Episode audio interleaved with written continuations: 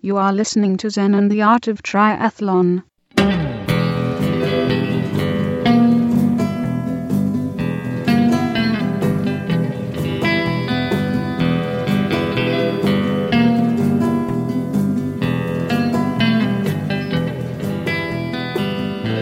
Well, hey there, all you triathlon studs and studettes. This is Brett Blankner with another great episode of Zen and the Art of Triathlon, the podcast where we try to simplify the world's most complicated sport and trim it down to something that makes sense and helps you improve yourself through endurance. All right, on this episode, we have an interview with the great pro triathlete Doug MacLean. And he wrote a great article recently on skin cancer, melanoma, and how it's the ugly side of being out in the sun all the time doing this sport.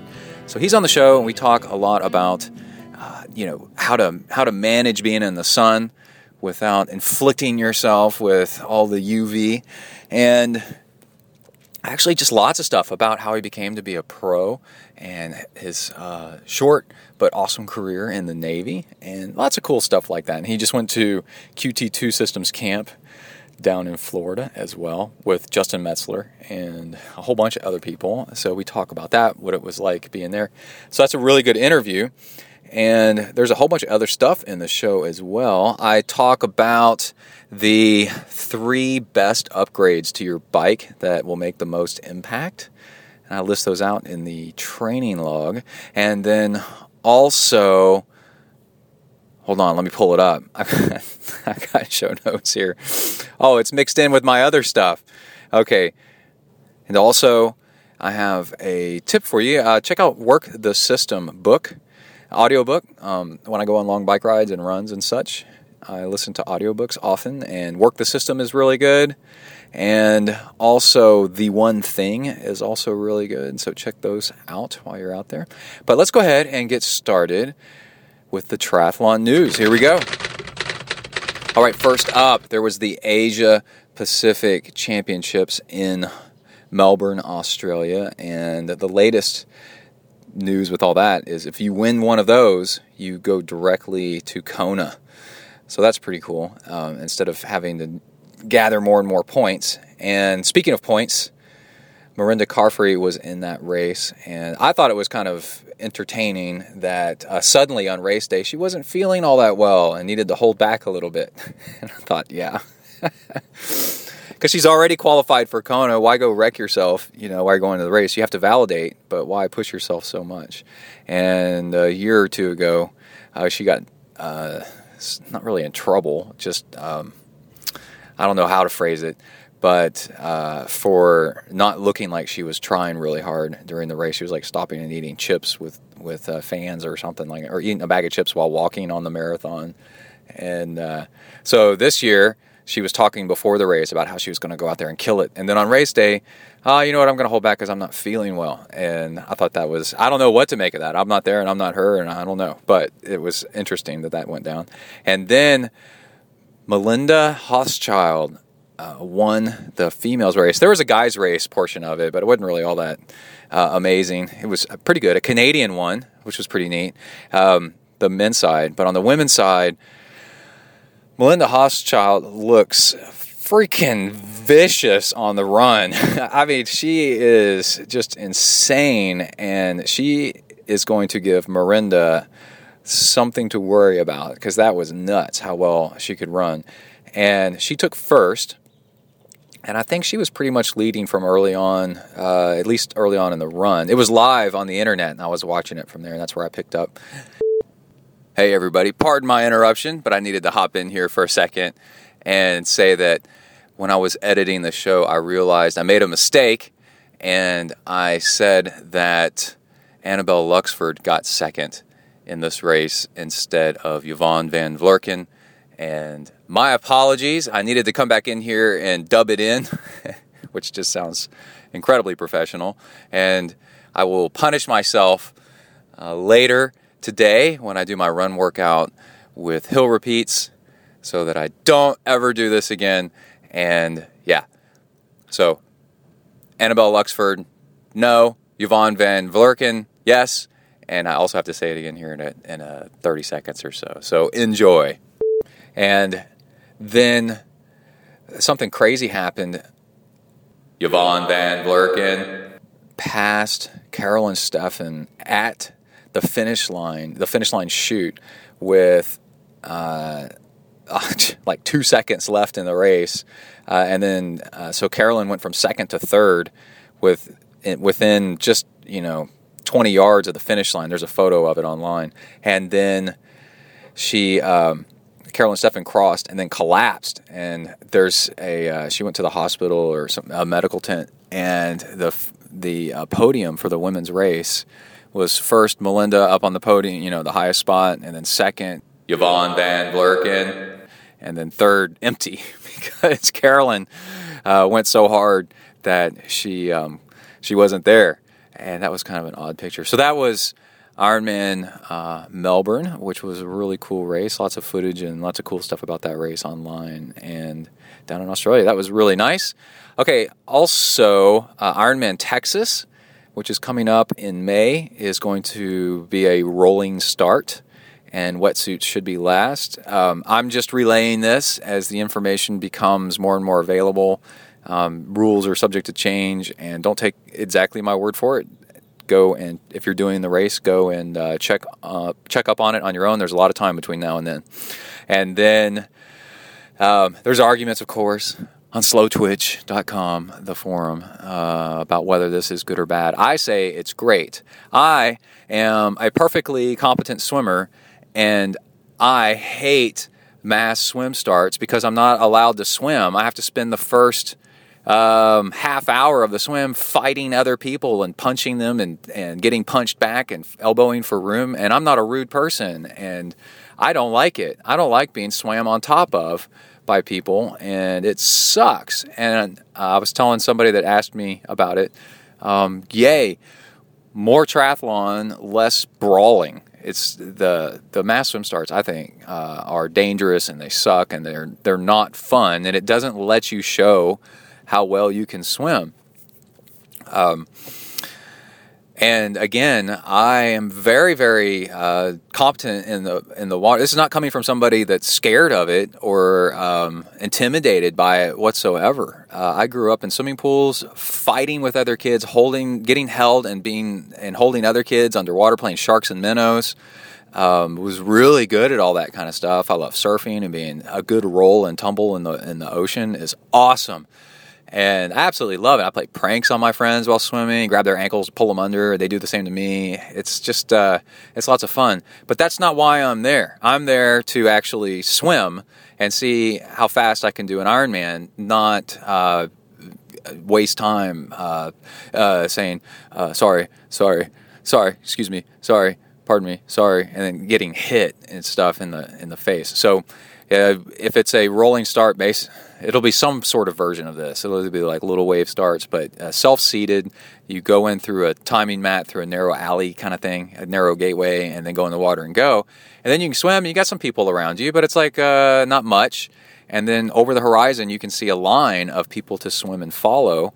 And uh, the sighting will be easier. Everything will be easier. Rescuing people will be easier if, if people get in trouble. And um, the SOS Triathlon in New York, uh, New Paltz, which I love, has kind of a version of this where you bike first and then you trail run second before you ever hit the water. And by the time you hit the water, you're so strung out that there there's somebody in front of you and uh, and there's somebody behind you, and then people pass each other and stuff in the water. But it's a narrow rope of people um, that makes it really easy to swim and get the swim done, but it's still open water and it's still competitive and it's great. I love it. It's great. So thank you, Ironman, for doing that. Okay, and other other big news is PowerTap has now introduced pedals and chain rings. So these are power meters for your bike. Um, PowerTap was one of the first, if not the first, on the scene, and they did um, uh, and have been doing for years a power meter based in the rear hub of your bike, and then it's built into your wheel, and you want to switch uh, bikes. Well, you take your wheel out and put it in another on another bike, um, which has its upsides and downsides. I mean, it's it's fast, and it works. Um, and uh, but then some other um, brands have come out with uh, well, crank arm. You have to move the crank arm, and then the Holy Grail seemed to be pedals, but the execution on the pedals so far has been um, oh, and chain ring is another one. Um, that's basically your crank, but not your crank arm. And the Holy Grail seemed to be pedals because you could just remove your pedals and move them to another bike. And Garmin came out with those. Well, that has a real downside, and they, for whatever reason, they had to be calibrated. And there's this little pod that hangs off, and all this crap. And that's uh, and they were expensive, and it's two power meters instead of just one, and all kinds of crazy stuff. And uh, PowerTap just introduced. I, I, have a PowerTap, by the way, in my hub. Uh, they're not a sponsor or anything like that. I've never had problems with it whatsoever, and customer service has been great. And um, and they're renowned for just being just the Honda, Toyota of these of these power meters, which are complicated and uh, they just work and they work great. And occasionally you have like a, somebody that has a problem with it, but it's nothing, you know, nothing nothing problematic. It's fine. Um, their problem isn't problematic. Yeah, it is to them. anyway, um, Power Tap announced uh, just the other day that they're doing uh, pedal based power now. You can get a set of pedals for like uh, twelve hundred bucks or something like that, and then you can also get uh, chainring based power as well if you want. So they're doing three different versions, all from the same company: chainring, pedal, and the pedals are um, totally self encased, so no extra pieces or anything like that. And apparently, no calibration needed or, or anything like that. And then um, no external calibration with weird pods and how much torque to apply to the axles and stuff. And then all, uh, still the uh, rear hub. And um, the prices seem to be really good. The the uh, chainring one is. Um, 700 bucks or something like that. And I don't know, all around, it's pretty good. It's a pretty good deal. Um, I like pedal based, but I've never had them, so I don't know. But Power Tap pedal uh, would be, um, I imagine, with it being self contained and all easily powered and all that stuff, uh, seems to be pretty nice. I think the pedals would weigh a lot. Um, that would bother me, maybe. Maybe. I don't know. Don't know. Haven't tried it. But, anyways, it's big news in the triathlon industry. All right. All that stuff has been brought to you by let's uh let's pick a sponsor here. Hornet Juice. Oh man. Hornet Juice is a great sponsor of the show. I've been a sponsor, probably probably my longest running sponsor.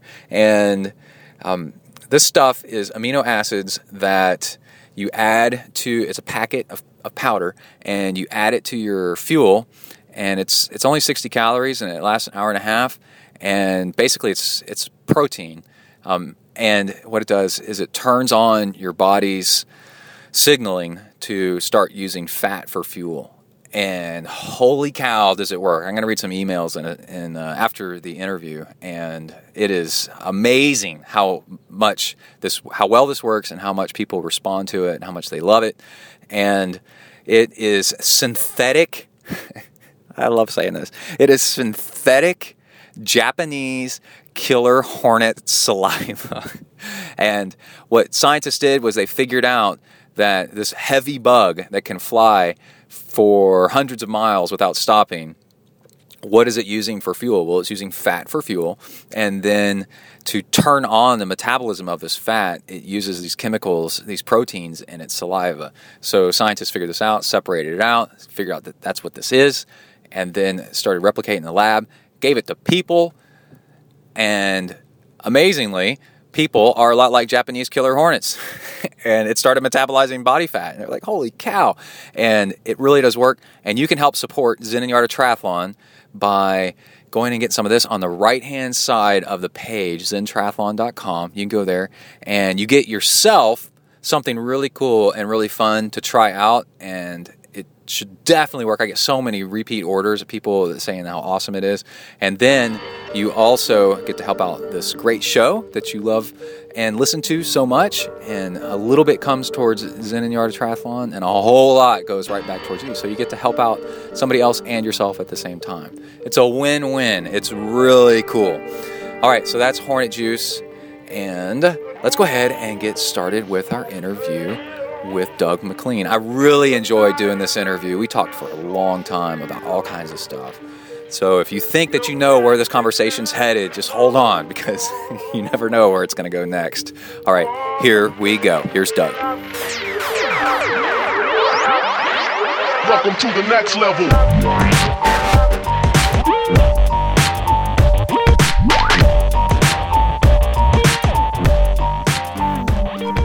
Hello, Doug.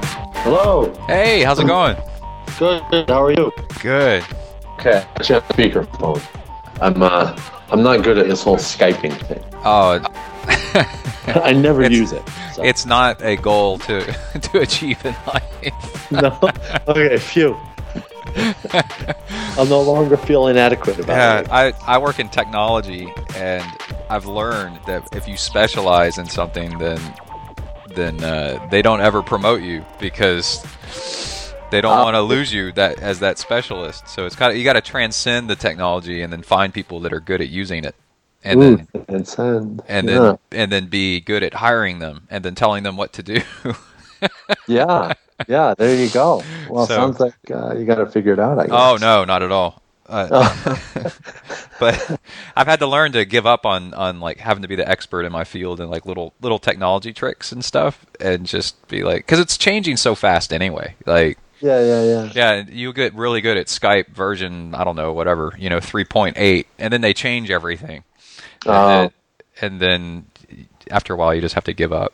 Just say, So really, what you're doing is helping me rationalize my like complete confidence. at all things phone related. yeah, not to worry about it. Okay. Technology changes too fast, so. Yeah, yeah, agreed. And when- they say Skype's dead, now you have to use Wandoozle 12, you know, then be like, oh, okay, whatever. Sure, sure. All right, cool. Well, I'm glad to have you on. Yeah. And um, mostly about the uh, article that you wrote that was uh, so great for a lot of people to hear. Oh, yeah. About the melanoma scare that you had. And also, I want to give people a little bit of background on you first. Um, you were commissioned as an officer in the Navy. Yeah, yeah. I needed, um, for lack of a more, uh, you know, you can come up with, you know, it's just being in the Navy. It's, you know, it's a good thing to do. I think you should serve your country in some capacity, be it in the, the military or the, you know, some sort of volunteer organization or whatever, Right. uh, political sphere, you know, public service, something. Um, and so, uh, yeah, my dad kind of presented me with an option. He was like, um, you can do ROTC or you can figure out how to pay to pay for school on your own. Yes. So I was like, uh, I guess I'll do ROTC. Yeah. And uh, you know, because college ain't cheap. Um, even back then, I, I started school in '98. It was still tuition was still thirty grand a year. Right. Um, and so yeah, I did ROTC, and then I did my four years in the Navy. I was on a my first year in the Navy. I went to grad school, which was pretty awesome. Um, And then I spent three years on a destroyer just out of Everett, Washington, and we were all over the Pacific Ocean, the Indian Ocean, and just doing all all sorts of Navy things. Uh-huh. Uh, yeah, it's good. I mean, it's it's hard work. You're working even when you're back home in port. You're still working 80 hours a week. Yeah. I was then- in um I was in the Corps at A and M, Oh. and uh, my parents were the exact same way. Yeah. Uh, you want to go to college? Yeah. Okay, you're in the Corps. and I'm like, no, because I already Yeah. I already went to military school. I went to Marine Military Academy in high school, and they were uh, there. I was like, I'm done with that. I'm I don't need it anymore. I got it, and uh, I understand. and uh, I got all the discipline I can handle.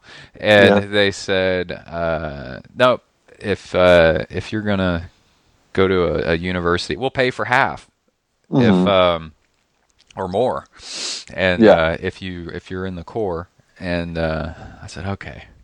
So lots of my friends ended up uh, being commissioned and um, on in the Navy because I was in a Navy Marine unit.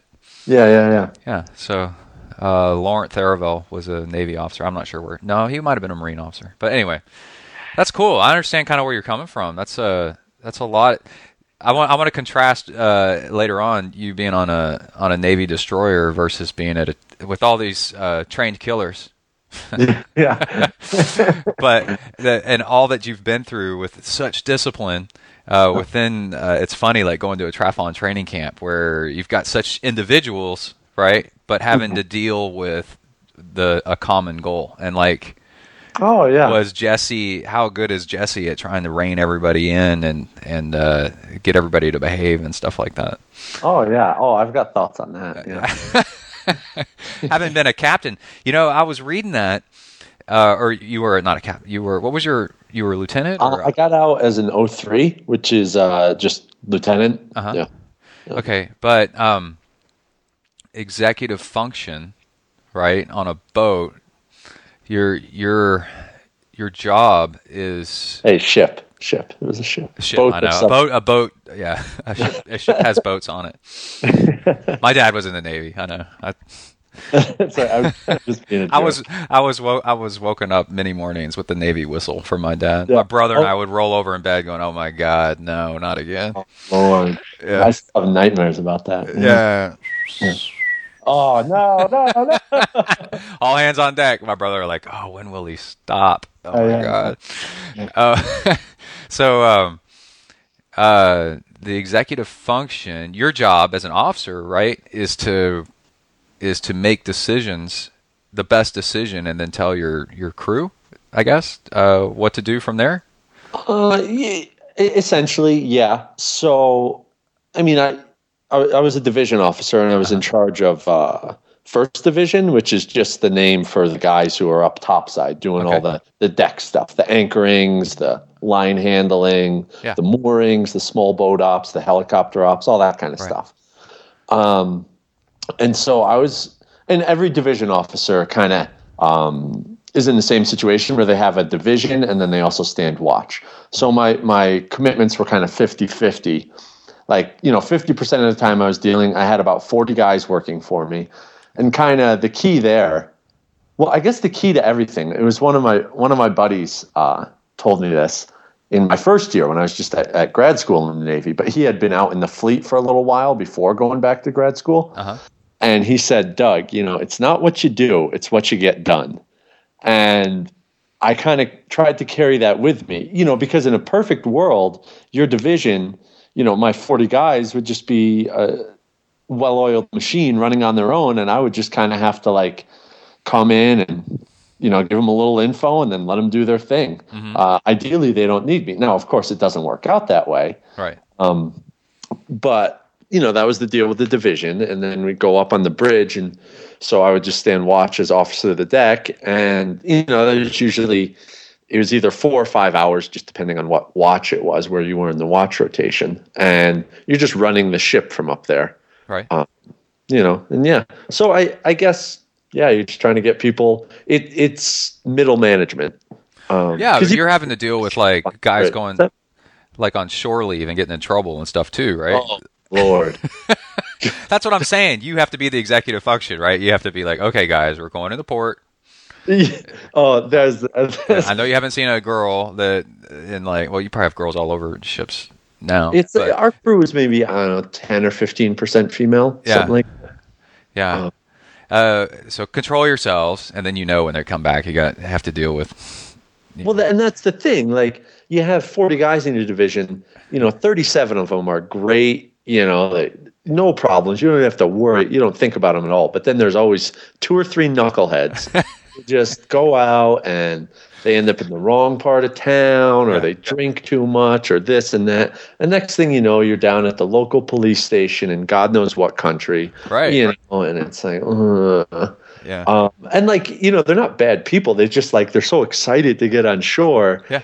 Like they just go overboard. You know, Right. they they go too far. Um, but yeah, that was that was.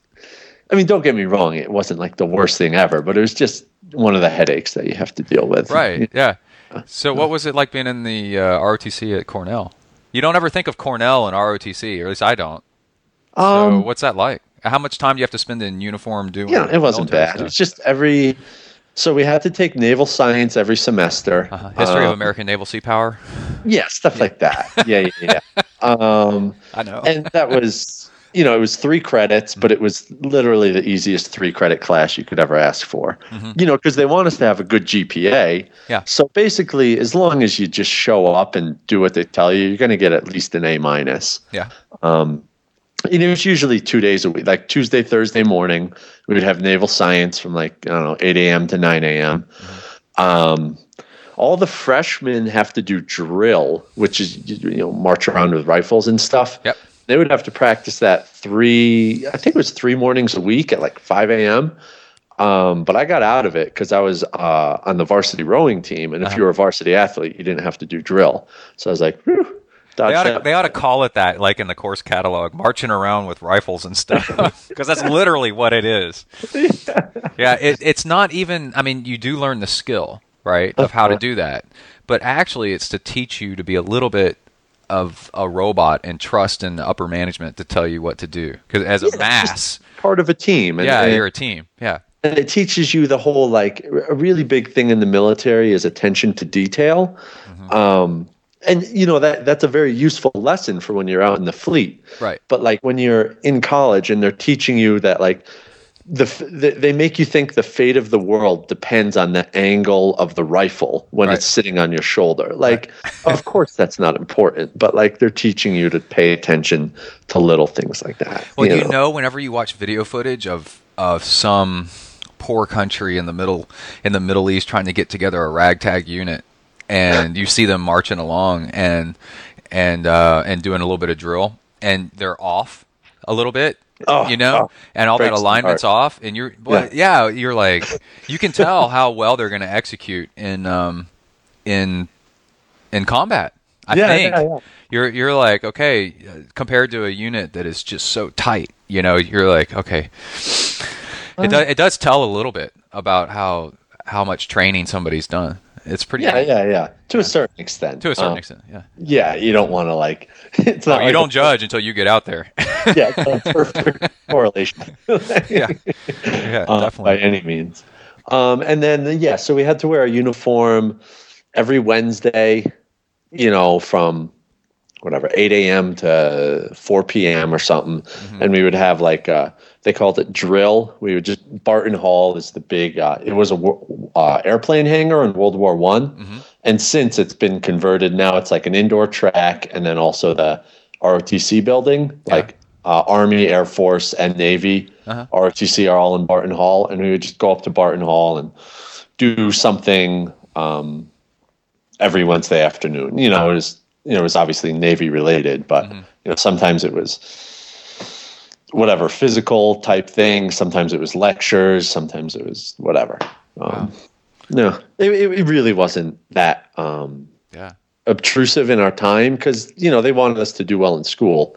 Yeah. Um, so max i'd say rotc took up six hours a week or something like that. Oh my god. You know if that Y'all It had it bad. so much better. In the Corps at A and M. You're in full uniform almost all the time. You have to run everywhere, everywhere. I, you know i think about that sometimes like It's insane. It's absolutely insane. And Yeah, there's there's co-eds. I mean, you're only 2,000 students in the Corps, and you all live together in 12 dorms, and in one part of campus, and the student body is 60,000 students. So Oh. you're surrounded by everybody having so much fun being Uh-huh. civilians. Yeah yeah yeah and you're in you're this just- torture chamber right in the middle of it all. Oh, Oh, it's just rough. brutal. Yeah, there's Yeah. no doubt you're in the Corps like 24 Oh. 7. Oh no, ROTC, you're Yeah. pretty much like you're just a ah. normal student, Yeah, and like crazy. the only difference is like you can't grow a beard and you have to keep your hair cut short. you know? That's great. it's really not that. But- like I mean, oh, they get you, they get you back. when Oh, you're yeah. serving. Like they get their money's worth out of you. Don't get me wrong, Yeah. but when you're actually in college, it's it's really not that much of a drain at all. I think I should have done that. Yeah. So then, um, what about you? Didn't you said that you didn't used to uh, like endurance sports, but you were doing on your bio. Um, let's see, Oh, yeah. uh, dmactry.com, and then, um, but you were on a destroyer, and this is after being on the rowing. You were on the rowing team, right? Yeah. yeah, yeah. And then, um, so what do what do uh, Navy guys and gals do on the um, on a ship say the correct thing. But- what do they do on a ship for exercise like that? I've heard stories of people trying to run on submarines and stuff. I mean, not much. By and large, not No, honestly like because it's not you know if you want to get down to like the most like um practical sense of the word Uh-huh. like if you're in a situation in the navy where like physical fitness really matters or I should say on a ship Yeah. there, there are obviously many jobs in the navy where physical fitness is extremely Oh, important. yeah. don't get me wrong Yeah. um but like if you're on a destroyer and like like really top end physical fitness is an issue like you've got serious problems okay. um Can you run so by- on a ship, or are you going to fall down because of it rolling in the sea? Uh, it depends on the on the the situation. Yeah. Uh, you know, we had really good weather guys who would keep us out of generally keep us out of the really heavy seas. Yeah. Uh, there were certain situations like if we were up off uh, British Columbia, Mm-hmm. there's just nothing you could do. You're going to be in ten foot seas, and that was that, and everyone was going to be throwing up, and that was life. um, but so we had like a weight room in the back, you know, with all the weights secured in such a way that like you weren't, they weren't gonna flop over and break things. Free weights. Yeah. um, you know, on like Smith machines. And then up front, we had a couple ellipticals, a couple treadmills, and a couple stationary bikes. And I lobbied super, super hard, and I eventually convinced them to get a rowing machine. Mhm. Um, but by and large, you know, maybe I don't know. I would say twenty or thirty percent of the ship's crew really worked out. Uh, everyone else, you're just working hard at your regular job. Yeah. And like, if you get time off, um, like I said, because like physical fitness really isn't a critical component of being, you know, on a surface ship generally. Yeah. You just, you know, you're like, uh, I could go work out, or I could like get get a couple extra hours in my rack. Right. And nine times out of ten, everybody chooses I'm going to get a couple extra hours in my rack Yeah. Um, because not only are you like sleep deprived anyways but then there are just these random like we call them evolutions or whatever you want to call them that just pop up and all of a sudden you were counting on getting sleep at say 7 p.m but then all of a sudden we have this emergency scramble for this or that and all of a sudden you can't sleep at 7 p.m or- Right. Uh, and so you're just like here's a chance to sleep i'm taking advantage of it Yeah. uh, that kind of a thing. And then, you know, when, when we would get back home, pull in port, guys would kind of start getting, you know, everyone would get a little better, uh, start working out again, get a little bit healthier so they could pass the physical fitness test and all that stuff. Um, It must have kinda- prepared you for being a triathlete, always ready to take a nap. yeah. um, it's, uh, yeah, it certainly prepares you to deal, stand in a midwatch up on the bridge, Uh-huh. like in the middle of the Pacific Ocean, does a whole lot for preparing you to deal with like the boredom of an Ironman bike. Yeah. tell you that. Uh, oh yeah, right.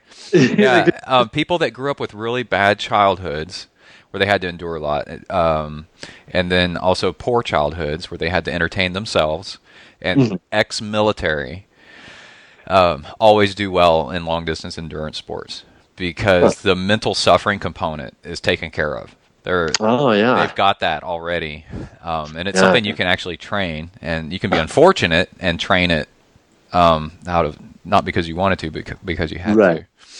And Right, people right. always end up pretty tough. Yeah. Well. Yeah. Okay. So you went to Michigan. Uh, Yeah, Grad school at Michigan. grad school at Michigan, and you were working on a PhD in environmental engineering. Yeah. Good. I love that, man, because I, all my Yeah. all my schoolwork was environmental stuff, and then, Yeah. but then you quit. Wait, did you Yeah, quit? And you know, I was a- started doing yeah, pro triathlon.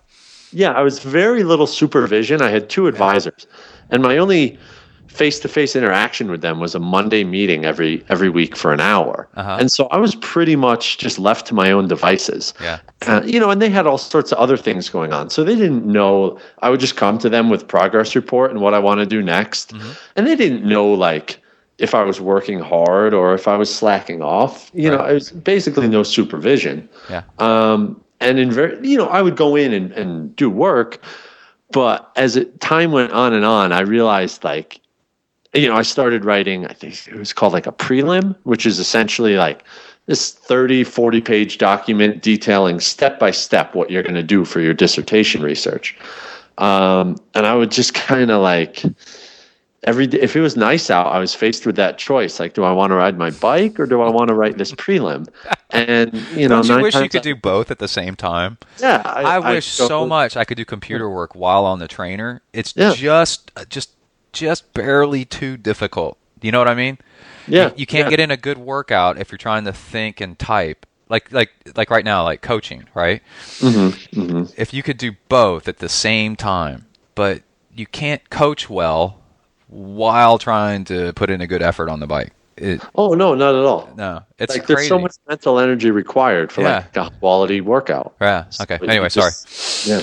No, no, yeah. So you know, nine times out of ten, I chose. I was like, oh, I think I'll go out on my bike. um, and I, you know, I just went into my advice.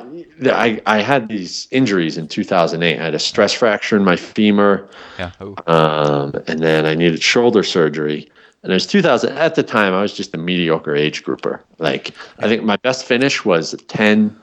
I had done like seven triathlons, and my best finish was a 1046 Ironman Lake Placid. Yeah. Uh, you know, Yeah. It's good, but it's not pro. right. Yeah. But I knew, like, just I believed in myself. I was like, I think I can be pretty good. Yeah. So, you know, and I was 28, and I said to myself, you know, triathletes peak when they're 35, 36. Uh-huh. Um, if I want to be good when I'm 35, 36, I need to get serious about it now. Yeah. Uh, and so I just went up to my advisors and I said, like, listen, guys, you know, I'm just, my heart is not in this. Uh, I got to go. So I took my, you know, my, my friend called it my consolation masters and uh, moved out to, to Colorado. And I've just been 100% a triathlon guy ever since. And that I- was moved out here December 2008. I interviewed uh, Jordan. I interviewed Jordan Rapp. Gosh, I keep. I, I hope I can keep saying that uh, every once in a while. Yeah. And uh, one thing he said is, if you want to go pro, you got to commit. Oh, Too many people go pro kind of on the side, Yeah. and then they never get to be top pro because they Right. never they never really commit full on. And Uh-huh. I, but sometimes you know you gotta, you know, sometimes you can just uh, keep your fingers crossed and pray that it'll work out. You know. Yeah. but well, a lot of us have to make money on the side too, right? So you're like, the best option is to have a, a, a sugar mama or sugar daddy. Well, you know, my, my, my sugar daddy was Uncle Sam, actually. oh, okay, yeah. See, Because so I was in the Navy for four years, and we get paid a good salary. A Yeah. third of it's tax free. Um, wow, And then not only is it a good salary, but we're out at sea for six months out of the year, so you're really not spending any money. yeah, Um, and yeah. That's true. I have a friend that was on a submarine, and he had a whole bunch of money uh, uh, saved up.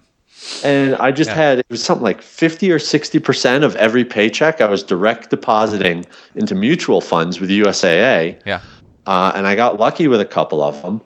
And so, you know, I was at Michigan. I had a lot of money in the bank, and so I had freedom.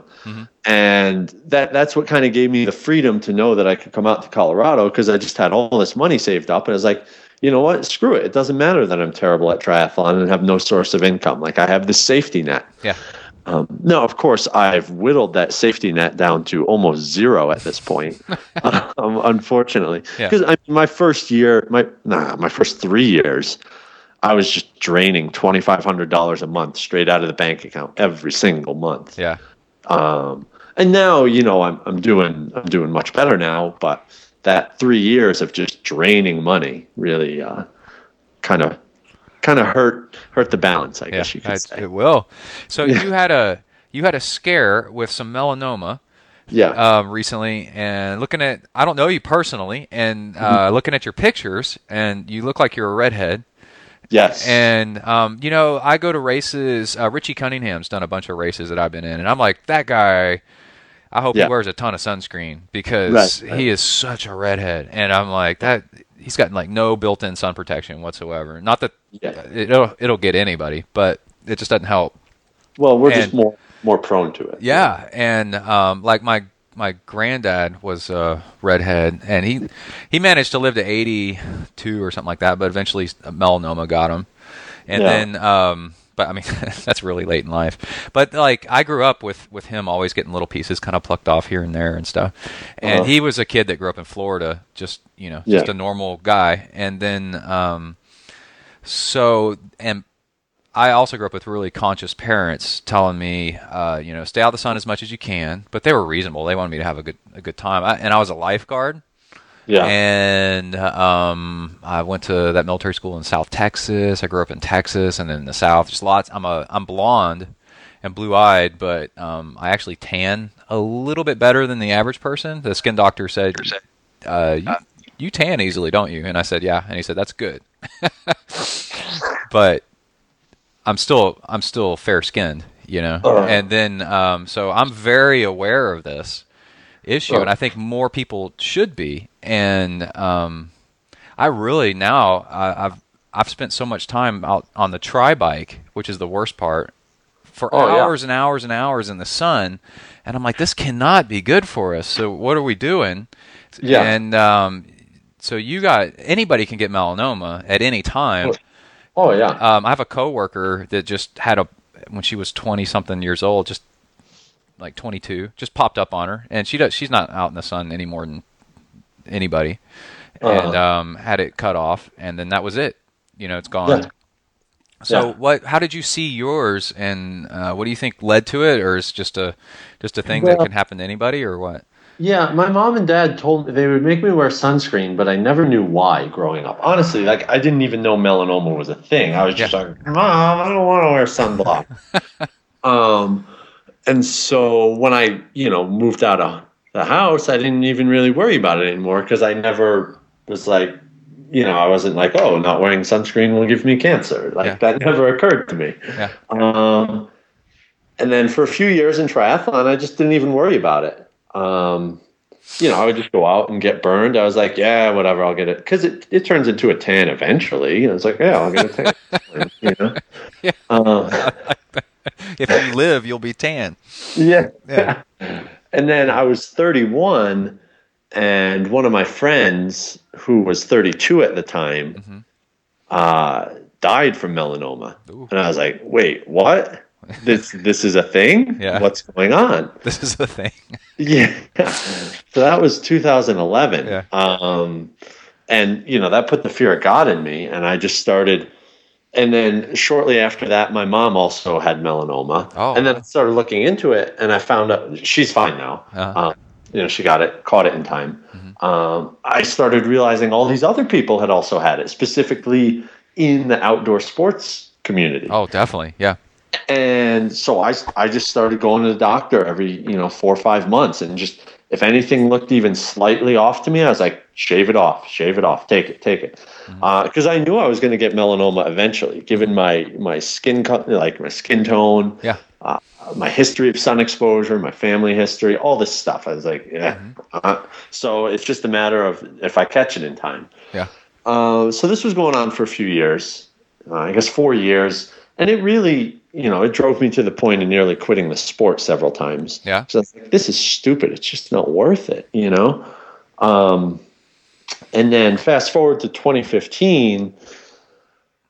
Uh, you know, and I was doing the whole thing. Anytime I saw a suspicious mole, I'd take a picture of it, take another picture of it a month later, see if it had changed, things like that. Mhm. Uh, so August 2015, I'm racing, or August 2014, sorry. Um, I'm racing Challenge Penticton, and I just decided to buzz my hair before the race, just because, like, you know, having short hair is convenient and easy Yeah. for racing. And I just noticed this oddly shaped mole kind of near about an inch behind my left temple, but under the hair. Yeah. You know, I never would have seen it if I had kept my regular length hair. 'cause My regular length hair is really, really thick. Yeah. can't see anything And that's weird, right? You would think that that would block you from the sun. Well, that's the thing with melanoma. It's not like it's not a spot. Mhm. It's not necessarily where you got burned. Yeah. It's just you can get it anywhere on your skin. Like you get melanoma in like on the inside of your cheek, Mhm. you know.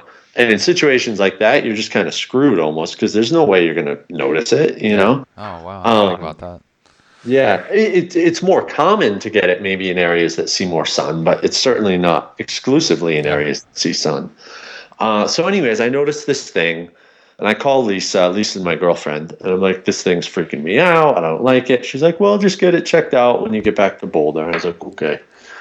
So I go back to Boulder in August, and I get it checked out, and I see the dermatologist, and she's like, "Oh, it's fine. Don't worry about it." What? Oh yeah, Yeah. that's right. That's part of the story. You had to go to two people. Yeah. Yeah, and so I was like, okay. Uh, and then two months later, this thing is still bugging me. You know, I just know it's there, and not bugging me like I can't feel it. There's no like, you know, scratching or itching or anything like that. But I just know it's there and it's on my mind. And I'm like, Lisa, I, this thing is driving me crazy. She's like, Dad, shut up. You know, just go to the dermatologist again. I was like, well, she didn't really say it like that. She's she's not naggy. Uh, just being ridiculous with my voice there. Yeah. Uh, and so I did go back. It was the same office, but a different doctor. Um, and I was like, listen, guy, I don't care what you say, what you think of this. You got to take it off. Because it was like slightly irregularly shaped and it kind of also had a slight red tone to it. Oh yeah. And so, you know, anytime you have a mole that's like slightly irregularly shaped or if it has two different colors, you get that sucker taken off ASAP. Yeah. And it's it's kind of disturbing to me that both these doctors didn't think it was anything. So he takes it off. Two days later, he calls me up. He's like, "You have cancer," and you know, like, "Oh my god," you know, because you just don't know what's going on. You don't know how deep it's it is. You don't know if it's spread. All this stuff. Um, so, and because of the location of it, they needed to do. It was a fairly like complex surgery. They needed to call in um, a second surgeon. Um, and so I was waiting around for about five weeks to get my surgery. And that whole five weeks, you know, I was just a, a ball of stress and nerves and scared. Um, How long? How long? What's that? How many weeks?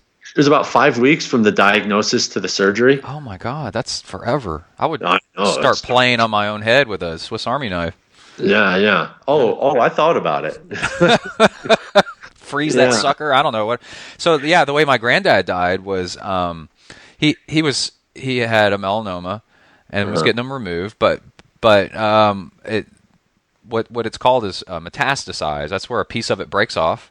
yeah, Um, and gets in your bloodstream, and wherever it lands, this is the way I understand it. Wherever it lands, it can decide to start cancer somewhere else. I Yeah. think, and so That's- he died. He actually died of brain cancer yeah, which yeah. was inoperable, right? Yeah. But that's the danger of of melanoma is it can it yeah, it's It on your skin. microaggression.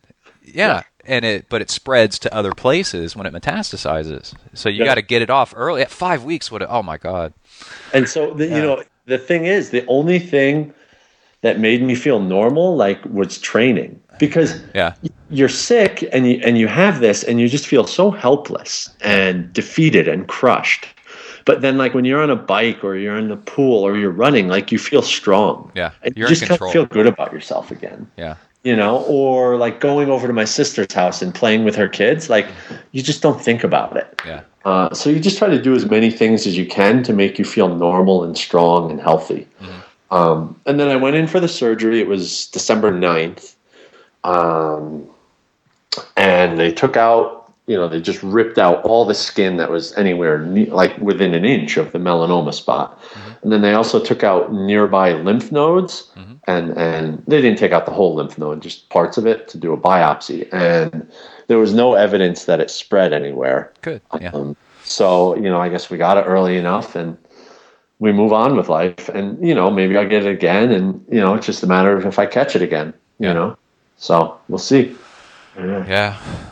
Yeah, Uh, it's kind of like riding in traffic, isn't it? You Yeah, no, it really is. get You buzzed know, by a car and you're like, I hope that doesn't happen again too much. yeah, everything is, uh, you know, we're, we're taking risks in literally everything we do. And you just kind of decide what risks you can manage and what ones you can't. So what kind of what kind of sunscreen do you wear now? um, Like duct, duct tape? what's that? duct tape? No, um, anything that's zinc oxide based or titanium dioxide based. Yeah, definitely. Yeah, Zinka Yeah, is a, was an old school brand of that stuff. Yeah, you want to stay away from those like avobenzone, oxybenzone, anything based on a benzene group. Yeah, Um, That's bad. because they'll break down and become carcinogenic. Um, which and is then also- ironic as, as heck. yeah, I know, right? and then uh, I find on my nose because my nose gets it really bad. I'll use actually Desitin, you know that diaper rash cream. Oh yeah, yeah. That's that's just like zinc oxide paste, basically. And uh, Really, I didn't know that. And it would probably be cheaper than buying zinc oxide sunscreen. Yeah, it's it's cheap and it it's just like an impenetrable wall. Yeah. and Nothing gets through that. Yeah. Uh, it works pretty well. Like there's a local company. You know, it's hard to find the spray Mhm. uh, zinc, but there's a local company here in Boulder, uh, Goddess Garden, Garden Goddess, one of the one of those, um, and they make a spray spray on zinc. Um, it's expensive as hell. Like it's twenty dollars a bottle, but Yeah. I still buy it, uh, particularly like for race day. You know, because it's easy to put on the spray on in transition. Uh, Yeah. works out pretty well for that. You know, but other than that, I just kind of get whatever's in the store that's a zinc oxide based cream. You know, Yeah. And people ought to know that zinc oxide is like the um, that's the crown jewel of of uh, sun skin protectant for sun. Well, like along those lines, though, I should say it's it's one of my one of the things I always when people ask me about it. It's like sunscreen is good, but clothing is better. oh, true. Yeah. You know, so I unless it's there's something really funny going on, I'm always wearing like uh, so my clothing sponsor, Skins. They're they're out of Australia, and Australians are always dealing with skin cancer. Yeah. Uh, you know, a bunch of white people running around in a tropical area. Like, Out in the outback. Yeah, exactly. uh, so everything Skins makes is uh, uh, whatever UPF, SPF. I don't know what the accepted term is these days, but anyways, we'll call it SPF 50. Um, and so I just wear like a Skins base layer, basically on every single workout. It's 95 degrees out. I'm still wearing uh, a long sleeve base layer under my bike jersey or under my running shirt Yeah. uh, something like that. And that just, you know, again, it's just like an impenetrable wall to the sun. Nothing, you- nothing's getting through. Have you found something for the, your wrists and your fingers and thumbs um, to No. wear? I just wear, uh, I just buy, I don't know, I just went to a bike shop and got these bike gloves that claim to be SPF 50. So I just wear those, like fingerless gloves. Just fingerless gloves. Yeah, I've been kind of wondering because the backs of my hands and my wrists get. I've got long arms, Yeah. so stuff doesn't cover up that section of wrist. So Yeah. my inner wrists are facing upwards just constantly, and I'm tr- trying to figure something out. I think fingerless gloves are the way to go. And then one wrist has a road ID on it. So that blocks the sun. Yeah. Uh, and then just put like a watch or something on the other wrist, you know? Yeah. Works out. And then yeah, I train all the time with arm coolers on, and then um, in the sun, or eh, or arm warmers. And then I haven't really. What about the tops of your legs? What do you wear for that out on long ride? Do you wear anything? What, You mean like my thighs? Yeah. Oh no, uh, I I trust because most of the cycling uh, bib shorts are double layer, Uh huh. the fabric, so that blocks all the sun. Anytime you kind of have a double layer fabric, you're blocking the sun pretty effectively. What about the tops of your knees though? Do you have a? I'll just put I'll, I'll put like zinc oxide there. Okay. Yeah. Yeah. Sometimes I'll wear um uh, like skin uh, the the uh, calf calf sleeves, compression sleeves, and those will keep the sun off your calf. You know. So, what practical like uh, methods have you come up with for training to stay out of the sun so much? So, like over the years, I've learned to be very much okay with training indoors. In the, Yeah, and, and like I do not ride my bike outside in the middle of the day or run outside in the middle of the day unless I absolutely have to. And it's, Yeah, no, yeah, that's exactly what you do. Um, You swim. You, you just kind of pay attention to the UV index, Mhm. and you just kind of avoid the times when that UV index is getting above like six or seven.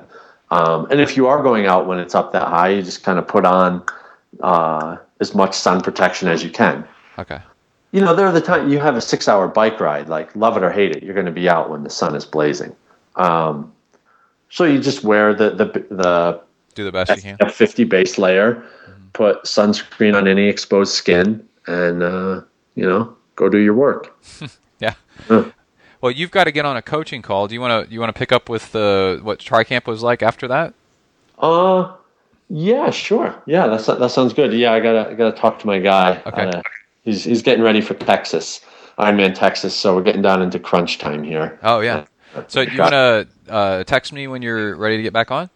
Yeah, sure. That sounds good. Okay. All right. Bye. Thanks. Bye. Can you hear me? Yep. All right. All right. And we are back. so you were coaching somebody about Ironman Texas. Did you tell them they're crazy? Uh, um, yeah, well, you know, I, I like Ironman Texas. Uh-huh. uh the the bike course is is mentally tough because it's single loop and there's no spectators True. and it's dealing with a headwind. for the entire second time. half of the bike. Yeah. Uh, but I, the run is great. Three loops, tons of spectators. Yeah. Um, it- it's, I think it's a cool race. I'll, I'll be happier when they move it to April next year, so it'll be 10 degrees cooler. But I know. I can't wait. I do it. I'm, I've done it every year because it's just uh, like an hour and a half from me. So Yeah. Um, all right. So let's talk a little bit about. Well, let's. I guess we should wrap up talking about melanoma and such. Is Okay. uh, sunscreen Mm-hmm. more than you? More is probably not enough. yeah, exactly. And don't be afraid is what- better than sunscreen. Yeah. Don't be afraid what other people say Right. about it or making fun of you. Um, Oh goodness, yeah. The the amount of grief I take uh, for for all the sunblock I wear, but uh, I'm I'm totally okay with that. I Yeah. work with somebody that on purpose goes to. Well, I guess everybody that does this is on purpose. Uh, goes to tanning booths, and I'm just like, Ugh. it makes me want to rip my hair out. yeah, I don't Yeah. think you accidentally go to a Uh, tanning. yeah, I'm like, you are doing horrible damage to yourself. You gotta stop, you know. But I just can't. She's really young, so I just like I can't talk her out of it. So whatever. yeah, yeah. Well, the last thing people want is to be lectured, right? Uh, yeah, yeah. So what I do is I make fun of her. Yeah, there you go. Yeah. Oh, did you did you did you grow your melanomas today? You know, whatever. All right. oh yeah, when you're young, you don't even you don't think it's a real thing. Yeah. you know. You can't Yeah. even conceive of like getting old when you're young. Yeah. Yeah. That'll happen to other people, not me. No. Oh, you're exactly right. Yeah. Yeah. Yeah. Okay, so camp. You went to the QT2 Systems camp, Yeah. and uh, how was that? Oh, it was uh, it was productive. Yeah. Um, which which is the phrase I use I like to use for things that are extremely difficult but Uh-huh. also make you better. Um, it- It's my euphemism. Uh, yeah, it was good. It, So- it's great just to see everybody. Um, cause you know it's it's part training, it's part reunion. Because these these uh these are your your good friends. These are your best friends in the sport, and uh, it you know there there's always a couple people you don't like in the sport, but by and large we all like each other. You know, um, Yeah. because we're all going through the same crap and we're all getting the same like dealing with the same financial struggles. Uh, Yeah. We're all putting in the same workouts and suffering and all that kind of stuff. So you know we have a lot in common and we can bond over that. Um, and everyone who shows up to the QT2 camp, Jesse, uh, he makes sure they're they're not dummies, you know. Um, so it's a whole bunch of people who aren't afraid to work hard, and and it's good stuff. And we all encourage each other. You know, you, occasionally you get a little bit of passive aggressive racing in workouts, Yeah. uh, but by and large, it's everybody just, you know, he says, okay, you know, we're going to do this bike ride. So spend an hour in zone one, and then we're going to do two by 20 minutes zone two or something like that. Mhm. And so you can't even race because it's just, you just go to your zone. Um, and th- there were a couple workouts where we did race, where it was very specifically a racing environment. Mhm. Um, but most of them, it's just you just go to your zone. And so if someone's in front of you, like, well, that's just the way it is because they're in their zone, you're in your zone, and you're both both just doing your own thing. But at the same time, you're still encouraging each other because you're both out there, um, and it really helps mentally, and you're able to really just perform and train at a higher quality than you would on your own. Um, Yeah. So what what are some of the things that you got out of this year's camp? You think? Um, I learned that I can get into swimming shape very quickly, which is nice, I gotta say. Because I rolled into camp with very, like, between the surgery in December and then just kind of doing a bike focus in January, I just didn't have a whole lot of swim volume Uh huh. uh, in my body going into camp. And the first couple workouts were really ugly. Like, I, you know, I just detonated. Uh, Yeah. it was just a couple of we the second day we did it was two by eight by three hundred and i got through the first eight by three hundred just fine and this was long course like Yeah. you can kind of fake your way through a short course Yeah. you can't fake through long course Right. and the second eight by three hundred was just abysmal thrashing and flailing at the water uh, i wasn't going anywhere but by the end of camp i was just as fast as i've ever been in the water Oh, cool. so yeah. you know, it just took two weeks of kind of swimming. You know, I, I would guess we were putting in 30, 35k a week in the pool. and it was all kind of quality. There wasn't a whole lot of garbage in there, so it gets you it gets you whipped into shape pretty quickly. And then, I think the biggest thing I learned um, was just to kind of stand up for myself. I think, Mhm. and not in a in a um, walking around and like talking to people sense, Mhm. like like, but in an athletic sense. Uh, because I w- I've been putting up really good numbers on the bike all winter, Right. and I showed up to camp, and but I just fell into my old routines because even though I had been putting up good numbers on the bike, I would go out on these bike workouts, and I just let these people go in front of me and go faster than me because they were quote unquote supposed to be faster than me Mhm. based on history. Yeah. You know? Yeah. Um and then I don't know, maybe 10 days into camp I just had a good 2-hour meeting with my coach, uh Tim, Tim Snow. Mhm. And so he's he's kind of so Jesse Kropelnicki's the owner of QT2 Mhm. and his right hand Jesse coaches probably two thirds of the pros, Mhm. maybe half the pros, and then Tim is like his right hand man. Yeah. Tim has I don't know maybe seven or eight of us pros, and then I think Michelle LeBlanc has a couple, John Spinney has a couple, Tara Rash has a couple. Anyways, point being, um, Tim told me just like be assertive, stand up for yourself. Um, and I just kind of took that into my bike workout the next day, and then you know, the rest of the camp, I wasn't like, there were still people faster than me on the bike, don't get me wrong, but it wasn't because I was backing down. Like, I just jumped up and I started beating people who I had previously let beat me in workouts Uh huh. uh, because I, I just wasn't, I wasn't deferring to them anymore. I was like, no, screw it. I'm putting up big numbers and I'm going to stand up for myself and assert that I have actual power in my legs. And, uh, and that was kind of a good revelation. It worked out pretty well. Yeah, know? I could see that coming up uh, in on race day, right? When you're Oh, taking yeah. off on the bike, and it's like, well, who's going to lead this bike race? Oh, for sure. You know, and, And- it's like, and well, I'll let somebody else lead and kind of follow them, and then just trail them, or no, you take control of the ride, right? Yeah, exactly. Or you see somebody in a pack and you're like, "Oh no, no, no, I can't keep up with that person." Mhm. And that that like can be the entire difference in getting on the podium and finishing 14th. Yeah. Is just having that confidence to to assert yourself and say, "No, I'm strong enough, I'm good enough, and I'm going to go with them." You know, I remember, I I think it was Sebastian Kienle or somebody like that that said that they were asking him about being on the lead, being in the lead on the bike, Mhm. and he said um, he he actually liked it. Um, Yeah. Uh, because he's not reacting, and when you're having to react, you actually you're losing um, time in a way because you're kind of coasting a little bit, kind of here and there, and and uh, Oh, it's so great. The, the oh the um the uh, what is it that elastic that yo-yo of Yeah. of trying to stay out of people's draft zone when they Uh-huh. start going uphill and downhill and uphill and downhill Oh. and then you're having to react to all that and you're having to reaccelerate right to Mhm. um to catch back up uh, Yeah. after they they've stretched out really far and that they've, they've broken that elastic band a little bit and Yep. those surges suck and they wear you Yep. out and uh, to be he said that being in front's the best because you don't have to worry about that other people have to react to you Well, yeah, exactly. And also, Yeah. like, not that I'm ever in the front of like these big, you know, like uh, Kona Ironman brand, but, but you know, I'm off the front a lot in like smaller Uh-huh. local races. Um, you know, 500, 800 person races, I'll be off the front, Uh-huh. and it's really nice because you can control the race when you're off the front. Mhm. You you have you can see what everybody's doing. If somebody makes a move, you have time to react. You don't have to like sprint out of your saddle. You Mm-hmm. can say, "Oh, they closed the gap to 30 seconds. I'll just yeah, pick it up 10 How, more." how are you, know? watching that on the bike? Are you turning around and looking uh, all the time to see who's behind you? How can you tell who Yeah. that is? out and backs? Um, okay, okay. or occasionally, you know, if you're rolling through an aid station, you just check back over your shoulder. Yeah.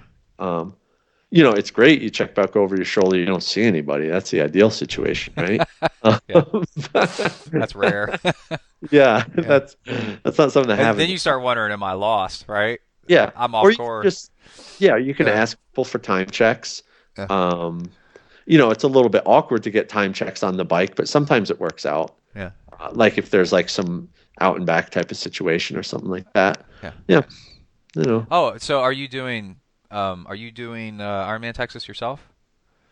in in as of now, yes. Uh-huh. Uh, I'm currently me and my coach are going back and forth about whether I should swap from Texas into Challenge Atlantic City. Oh. Uh, I just kind of like I, I have a bit of a, a nagging hip issue, and I don't think it's like it'll be healthy in time for Texas, but I would just have more prep time to get in running shape for Atlantic City. Yeah. Um, and then also I like the tr- the 20 meter draft zone Mhm. that uh, Challenge uses. Yeah.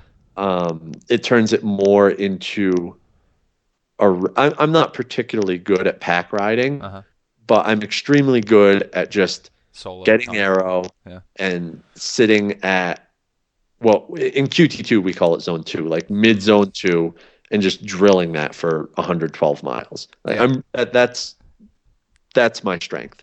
And so if you have a flat race with a 100 i mean with a, a 20 meter draft zone that's exactly the situation you Yeah, have. That's yeah, that's like a dream come true, isn't it? you know yeah. Yeah. um and so texas really is going to be it's a non-wetsuit swim and it's a relatively flat bike. So the bike packs are going to stay together. Texas is you know and at 12 meters it's really just going to be a glorified itu race Mhm.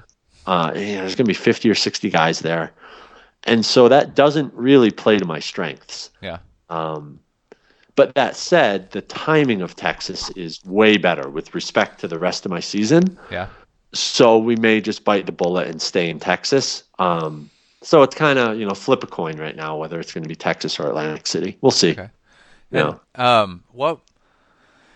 Yeah, I found at Texas at the um the gentle rolling terrain. I found that elastic, you know, back and forth and back and forth for my level of biking is Mhm. uh was, and then the the draft.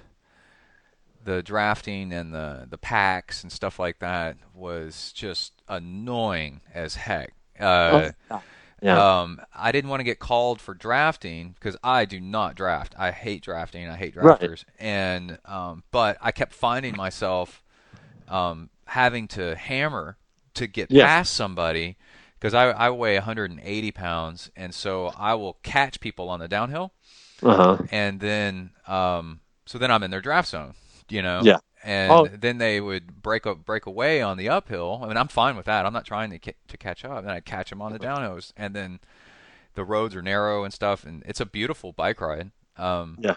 Uh, but yeah, so I just, man, I hate the drafting situation on these these big Ironman Yeah, races. like Texas. Texas is essentially like it's a contest of who's good at bouncing between zone one and zone three. Yes, exactly. That's exactly That- what it is. Yeah. Yeah, like, um, Yeah. which I think in in the traditional way people describe zones, it would be zone two and zone four, but we call them zone one and zone 3 Uh-huh. And if that's your strength, that's that's a great race for you. Mhm. Um, but Atlantic City, if you're better at just drilling it at steady in zone two, then go to Atlantic City. You know, yeah, Yeah, you are right on about that. That's a great way to describe it. Yeah, and it wears you out. Absolutely does. wears you out. yeah. The yeah. bouncing back and forth Uh-huh. and back and forth. Ugh, Cool. Okay. strange. So back Yeah. to camp. What is your um let's see, I asked Justin. We'll see if you say the same thing. Huh? I asked Justin what was the funniest thing about camp. Uh, that stood out thing? something that everybody was laughing about and uh, something that stood out in your mind is like a really fun thing about camp. People that people would be like, "Wow, that's pretty hilarious."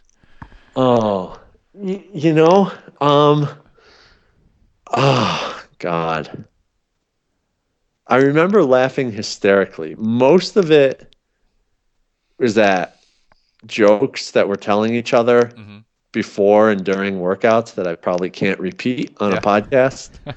uh, That's okay. yeah. Uh, I guess I guess the most like PG thing that I thought was secretly hilarious. I don't know if everybody else found it hilarious. Was like so Jesse Kropelnicki, Mhm. he laughs at his own jokes so much, but he will not laugh at anything else that any other human being says. He's like a robot. Uh-huh. And I just think it's the funniest thing. I don't know. It's a whole challenge and it's a whole game of mine to get him to laugh one day. So it's like a game trying to get him to laugh. Yeah, yeah. At least in my mind, it is. I don't Yeah. know if it's a game in anyone else's mind, Yeah. but yeah. um, and then you know, there's just the stuff you laugh about, like when people they get so cranky and they just start these really ridiculous passive aggressive fights about the stupidest crap you can think of. Yeah. Like, would you pass me in the swim lane? Like, really? Like that matters at all? Um, that's not to say there was like rampant fighting and disharmony. No. It's just you know you'll see somebody like grumbling in the corner or something like that. Can you can you tell when somebody's being grumbly and you kind of do like that Snickers commercial and say, "Hey man, I think you need some carbs," Oh, oh, yeah, all the time. You Yeah. kidding me? and it fixes them too, doesn't it? It's fun. out Which maybe, in, in my mind, I'll, I'll say one thing: is the Twitter account Pat Wheeler's Arms, which I find hilarious. What is so it? we have Who is this guy in our squad, Pat Wheeler, and Uh-huh. he's a coach with us. Uh-huh. And someone just took this ridiculous photo of him one day in his speedo with these insane bike lined hands, Uh-huh. and it just turned into a joke and a thing. And so someone at camp started a Twitter account called Pat Wheeler's Arms, and it's basically just Pat Wheeler's Arms just swearing at Jesse and everybody. Because Pat's like, Pat's one of those guys everybody loves him, but he's just kind of constantly grumbly and a little bit angry. Mm-hmm. But we all know he's like a really nice guy, so his like grumbling and anger we know is harmless. Yeah. And so it's just kind of amusing, you know. Yeah. Um, and so we all get a kick out of that, but know, I, I, there's there's nothing came out of camp that I could use in like a ten minute bit at the improv or anything like that. Oh, okay. Well, Yeah. and uh, what about? Let's see. We got some questions and uh, from people, hmm and uh, one of them's about AJ Baucco wanted to ask you about nutrition. Is this a serious question, or is he trying to mess with you? Oh, I, well, I've been ripping on him the last week because he's on like the all vegetable diet in an effort to cut some weight. Oh, I heard he's turned into a total fat ass lately. He said that's Oh, by his own admission. And then I see a picture of him, and he's got like abs from his chin down to his kneecaps. Yeah, he's being dramatic. Yeah, and I'm like, I don't think so, dude. yeah, I yeah. think you're hashtag blessed a little bit there. Yeah, that's no AJ. Yeah, AJ likes speaking in uh, exaggerated phrases. I guess. Yeah. So he's in he's into eating the vegetables. Did he did he eat too much cauliflower or, or broccoli? And Well, basically, all I do is get texts about how much he has to go to the bathroom now and how miserable he is. oh yeah, only eating vegetables outside of training. Um, and we, we kind of pick on him, but whatever. Um, oh, well, what did he ask about nutrition? Well, he asked us on Twitter. He said, "See, I don't know if he's joking or not, right? Because y'all y'all were all just hanging out together for. Uh, you have to pardon my y'alls too. I've been in Texas. Oh, been in oh, Texas too. eating tips. too yeah, long. epic food challenges. Okay. Oh yeah, I get down on restaurant eating challenges. That's my jam. Okay. So you're talking about like a eating contest stuff? Not necessarily contest. It's Yeah. like you go into a restaurant and it's like, if you eat this, we'll give you it for free. That kind of a thing. Oh, when he said epic food challenges, I'm like, you conquered diabetes or something like that. I don't know what in the world No, he was talking no, about. no, no. Okay, No, so nothing serious. So what's the um what's something like I was listening to a podcast where a guy said that uh, one of the best things he's ever done, most amazing things he ever did was eat like 140 chicken McNuggets. And the guy interviewing him said, "How in the world did you do that?" And he said he did it actually passively. He didn't even know that he'd done it until he was until he did it because he was watching a football game and he loves chicken McNuggets. See, that's a little that see because that's stretched out over like four or five hours. Yeah, That's a, yeah. Get me wrong. That's a lot of chicken McNuggets. That's a lot of chicken McNuggets, man. Yeah, yeah, yeah. Yeah. That's No, so the first one it was at the Texan Steakhouse in Myrtle Beach, South Carolina. Uh, They've since gone out of business, though, unfortunately. Yeah. Um, it was, I was shoot, this was 1999. Mhm. I want to say, um, and it was a five pound steak with a baked potato and a side salad, and you had to do it in under an hour. Um, I polished that sucker off in about 40 minutes and then had some chocolate cake. Oh my Uh, lord. the five pound steak is friggin' huge, man. Yeah. How'd you feel after that? Uh, then we went back to my buddy's house and played video games. Mhm. Uh, and then my friends wanted to go like out, you know, go to a bar, uh, bar or something like that, or go. We were 19, we couldn't get into bars, but the, you know, there's like the places you can get in when you're 18, Mhm. but they won't give you beer. They want to go one of those kind of bars. Yeah. Um, and so I was like, guys, I can't go. So I just went in the bathroom and pulled the trigger and like, like a good three pounds of meat just poured out of my body. And I was like, all right, we're good to go. Uh, so that was the five pound steak. And then That's so gross. No, yeah, there was the the Broken Yolk is this breakfast place in San Diego, Uh-huh. and this this was I don't know maybe ten years ago, um, and it's like it's called the Broken Yolk Challenge, I think, and what it is is it's a pizza tray. It's like a fifteen or an eighteen inch pizza tray, pizza tray, and they put it on it. They put a, a twelve egg omelet stuffed with cheese and mushrooms, and then they smother it with chili, and then they cover the rest of the tray with hash browns. Mm-hmm. Um, and so this thing is just piled a good inch and a half to two inches thick with Sounds eggs and good. I might be able to take on that one. And then they put these two biscuits on top. Each biscuit's like the size of a damn softball. Okay, this is starting to get big. Yeah. And so I got through the eggs and hash browns relatively easily, maybe half an hour. Uh-huh. And then the, the biscuits were just, oh my God. It was like, uh, it was the hardest thing I've ever done, like in terms of eating, which I guess in the grand scale of human suffering doesn't get me a whole lot of sympathy. Yeah. Uh, but you know, it got to the point where I was, you know, just dunking the biscuits in water and Yeah. pouring, and you know, I got it done, but I was a train wreck, and like I just walked out to this out to the parking lot, just kind of tipped over at the wa- waist. You know, uh-huh. I got my T-shirt, got my picture on the wall. There's like a plaque and stuff, and I walked out to the parking lot, and like I didn't even throw up. I just tipped over at the waist, and food just poured out of my throat into a garbage can. Oh, weird. It was like that was by far the worst thing I've ever done to my body. Oh my god. Have you ever done uh, heat uh, as a food contest, like hot peppers or No, chicken wings? no, that are hot? you know that there, there's that Wing King challenge here in Boulder at the West End, Mm-hmm. and it's it's 50 wings, which 50 wings, no problem. But the problem is they're like they're insanity hot death wings, and Yeah. like, I just don't want to. I'm a volume guy. I'm not a spice guy. yeah. Yeah. They have they have a place here um, that has wings that are called like say, uh, waiver release wings or something like that. I I yeah, sounds about right. And Yeah. um, I saw a couple of guys trying to eat. One guy was sitting with them while the other guy started eating them, and um, it uh, it he started almost convulsing from the heat. Oh, yeah. And and one time I and I'm pretty good. I like love sriracha sauce. I can eat some hot stuff. And but we ate some um, ghost pepper. Some friends and I at work on a dare tried to out eat each other um, Mm-hmm. on ghost pepper chips. Yeah, And that sounds like Uh, a horrible. Yeah. y- yeah, and but it was an ego thing. I take a chip, then she would take a chip, and I would take a chip, and then she would take a chip, right? And then Yeah. We we realized our hair started tingling on the tops of our and it got really really weird. Once you get past the heat, um, the it you can only get so hot, and then what actually I think the the plant's defense mechanism is it starts making you hallucinate a little bit. Oh yeah, I've heard about that. Yeah. Yeah, yeah. And there's a really great you'd like this. There's a YouTube channel for LA Beast, Okay. and he's a guy that eats crazy stuff.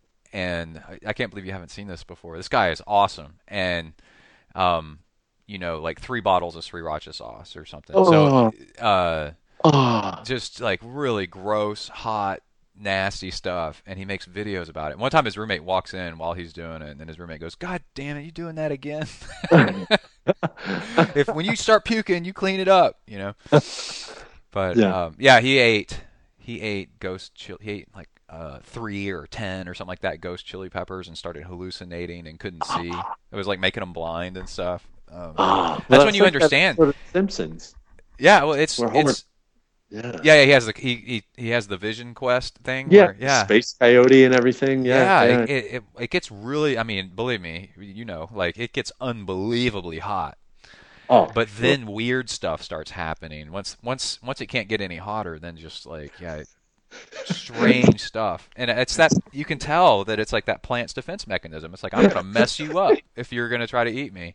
I actually listen to my body, and when I'm in extreme pain from eating a certain food, I say, "Oh, maybe I should stop." Uh, I've not, no, I've never hallucinated from Uh, hot stuff. These guys, there's there's this whole other level of food eating competitions. Um, one of his videos, he eats a cactus, and um, Oh, that sounds like a. and not like a prickly pear cactus, but like a cactus that's just covered in f- in thorns. That's like fur. Oh. You know, it's pretty Ah. crazy. Um, Well, cactus can be if you cook it. Um, oh no, he's eating them raw. He's like goes to Lowe's and buys a bunch of them and starts eating them. It's pretty crazy. I just don't understand that. okay. uh, Well, anyway. Sure, they don't what we do, right? Yeah. You know? So, um, what do you, uh, for training, and you're a coach, right? People can get in touch with you for coaching. Are you taking Mm-hmm. Yeah. on anybody right now? No. You're no. full up. Um, And what's it like living in Boulder? I heard uh, Justin say he may uh, try to go move out there to be around more of you guys. Yeah, well, yeah. So I just I just filled out my athlete roster last week. Mhm. Um, I'm at a good spot right now. Yeah. Um, Boulder in and of itself is is great. Mm-hmm. Um, but that said, so I'm splitting a place with you know Kevin Collington. Mhm. Yeah. Uh, I split a place with him, and whenever his, so his girlfriend Lindsey Jerdonek, she races ITU. Mhm. Um, whenever she's happens to be in the U.S., she'll she'll stay with us. But uh, you know, on the ITU circuit, specifically training with Darren Smith, she's all over the world all the time. So we, we don't see her that often. Um, honestly, I don't see Kevin that often either because we're both on the road so much. Yeah. Um, so we split a place in North Boulder, and it's great uh, because there are so many options for training partners. It's just endless. If you want someone to work out with, you're going to find them, and they're probably going to be faster than you. So Yeah. you're going to get a high quality session. And in terms of masters options, I mean, forget it. There's a master session going on at all times of the day at one of the pools in town. Um, Yeah. So you can get really high quality swim work done. Uh, but that said, I'm an upstate New Yorker, and Ithaca is kind of my my home, Uh-huh. and my girlfriend lives in Ithaca. So I'm going back in about four weeks, Mhm. and I'll be there all summer. I'll be in Ithaca from April through, I want to say, depending, either late August or early September. And then we'll make a call. Maybe we'll stay in Ithaca. Maybe we'll come back to Boulder. Maybe you know, maybe move somewhere else. Kind of depends where she gets her job. Uh, but anyways, I'll take training in Ithaca over training in Boulder any day. Oh, Uh, the only issue is that Ithaca, there's not very many people to train with. Yeah. Um, you know, everybody just kind of collectively decided that Boulder was the spot. Mhm. But in terms of like open water swimming and trail running and road quality for biking, Mhm. I'll take Ithaca over Boulder any day of the week for sure. Oh wow. Yeah. So I, yeah, I'm excited to go back there. It's I- great. I did um I did uh nationals USAT nationals in Vermont on Okay. Lake Champlain Yeah, yeah. and it was beautiful. Absolutely loved it. It was so great. Same general idea. yeah. Just yeah, great terrain, uh great people. There's everything's just wonderful up there. Loved it a lot. It's cheap. It's like it's a good twenty or thirty percent cheaper than living in Boulder. Oh yeah. Yeah, Boulder's crazy expensive. It's ridiculous. Yeah. So, um, on your bike, I got a question. Uh, I Mhm. guess we could wrap up with this. I am trying to streamline the front end of my bike. Yeah. And what tips do you have? Uh, Like, how important is that to you? And like, do you do the thing where you bring your arms in as close to the bottle as you possibly can, and do you fill the space with a bottle, or Yeah. Um, and what kind of bottle do you use in there? And um, where do you keep your bike computer, for example, and stuff Um, like okay. that? Well, so I, I I should if we're on the topic of bikes, I obviously have to talk about um there was a little bit of uh you know, I was a little bit unsure about what was going on, but I, st- I just got things straightened out with Uh-huh. with a QR. Okay. So I'll be riding a, a QR uh, PR6 this year, and Okay. I'm super pumped about that. Yeah, those are beautiful bikes. I love I Yeah, love the way they look. Just great. Yeah, yeah. Super clean, super simple. Basically, all they did was they took, you know, they took the the CDO one or the Illicito, wh- however you want to talk. I mean, a QR engineer, if he hears me saying this, he's going to punch me in my head. Yeah. But this is in my mind what they did. Yeah. Um, they integrated Right. the front end on that bike just to make it cleaner on the front end, Uh-huh. and then they just simplified things so that you're not. If you want to adjust the brakes, it's you don't need like a bike mechanics degree to adjust the brakes or anything like that. Very easy to travel with, very clean, uh, nice lines, no nothing unnecessary. Um, you know, well thought out in terms of storage and all that stuff. So I'm jazzed. Uh, sh- should be arriving on Tuesday, I think, Mhm. and then I'm just going to build it up ASAP. Um, and Are so you- what I'm doing on the front end, Yeah. the- Well, I was going to ask, what do you do with what are you going to do with the front brake? Are you going to be one of these guys that switches out the front with like a Tri Omega or something like that? Are you going to keep it the, as yeah, is? yeah, so yeah, I was about to get to. Uh, I just ordered a bunch of stuff from Tri-Rig, and Uh-huh. um, you can tell I actually like products because they made me pay for them, and I'm Yeah. still talking about them and promoting them. Yeah, I'm the same way. Uh, so I yeah, I got the Tri-Rig Omega for the front, um, and then I'm gonna go with a Tri-Rig Alpha base bar. I I really like you know it tests well in the in the tunnel, and then I like it kind of has easily adjustable stack for the el- uh, elbow pad height. And then I'm going with the Tri-Rig Gamma extensions up front, uh, which are nice because they're kind of they're they're the ski bend, but they're at a shallower angle and they're super long. And I need a long aero bar because I have Okay. long forearms. And every aero bar I ride, it's just not long enough. My hands are hanging off the front. Um, so I'm doing that, and then for my bottle, I'm going to use there's like a tri rig mix uh, between the aero bars mount. Um, and so I'm going to use that for the mount, and then put this. Who is it? I think it's speed. Yeah, it's Speedfil. Mhm. Use that bottle cage with it has a little computer mount on the top of it. And oh, so yeah, I know what you're talking about. So Yeah.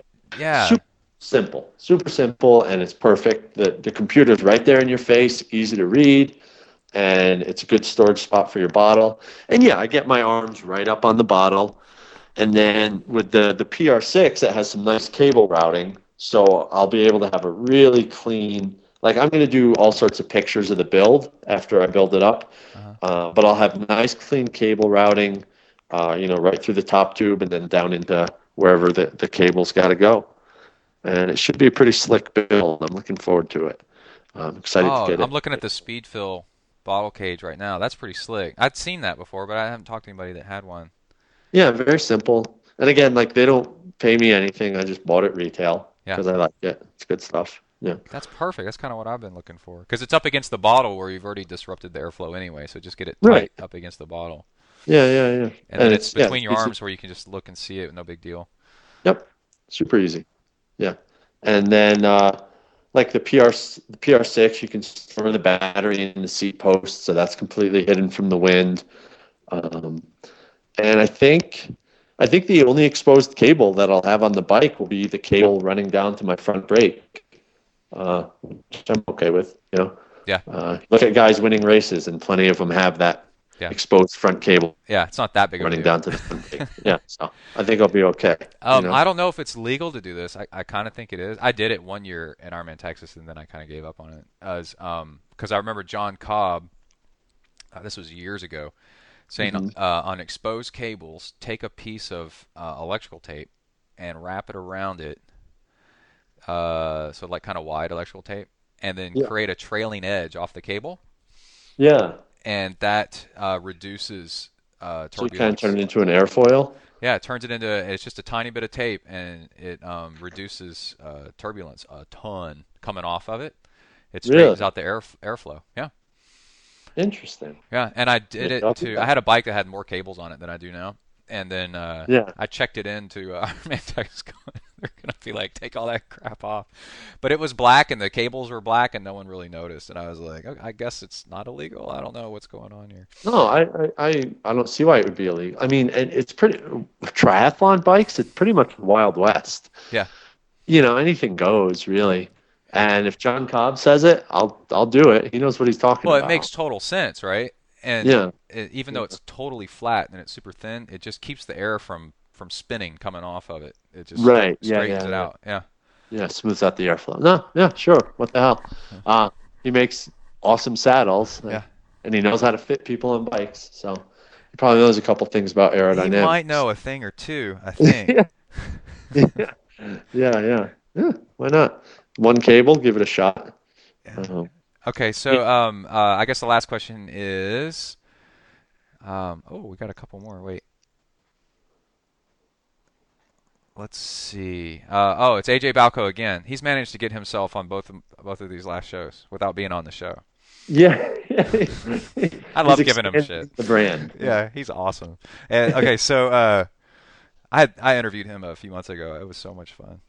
Uh-huh. Uh, let's see. Um, advice for age groupers about overcoming adversity and still preparing for race season, uh, because you trained through that cancer scare. So I guess we kind of already talked about that. About like uh, uh, focusing on your bike and on, while running, you can kind of focus on yourself and Yeah, well, it applies, you know, it, and it's advice that I've given to my athletes when they're dealing with, you know, a breakup or, or, or some any any sort of life stress that stress situation that like is kind of dragging you down.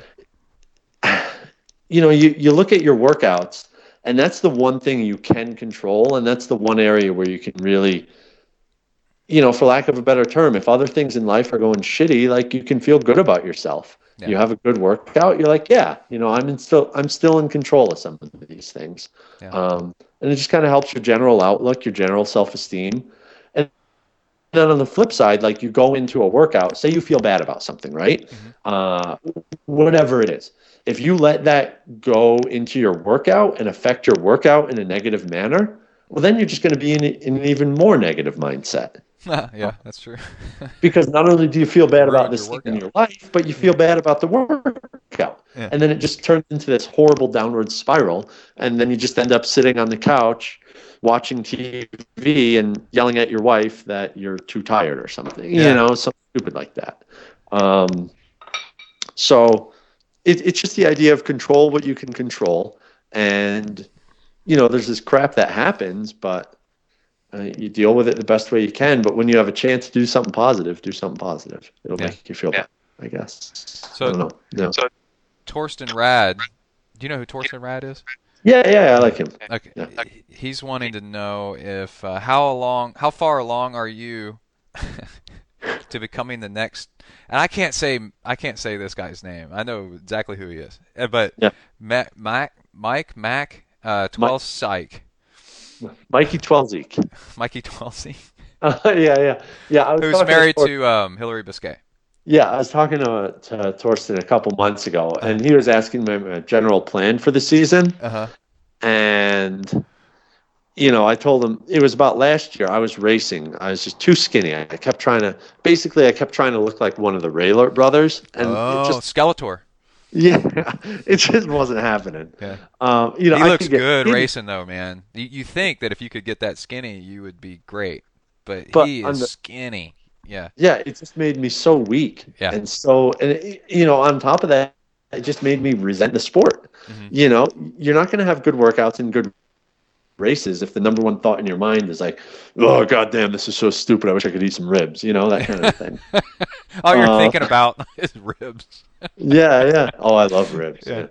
Um, Yeah. so me and my coach talked about it over the winter, uh, Tim and I, and we were just like, yeah, screw it. Let's just put on 10 pounds and see how many watts you can put out on the bike. Mhm. Um, and so that's what I was talking about with the whole Mikey Twelsiek thing. Like, Mhm. instead of shying away and trying to be skinny, just play up the fact that you're a bigger guy, put on weight, and try to put out some serious watts on the bike, you know? Yeah. Um, and But- it seems to work pretty well for Mike.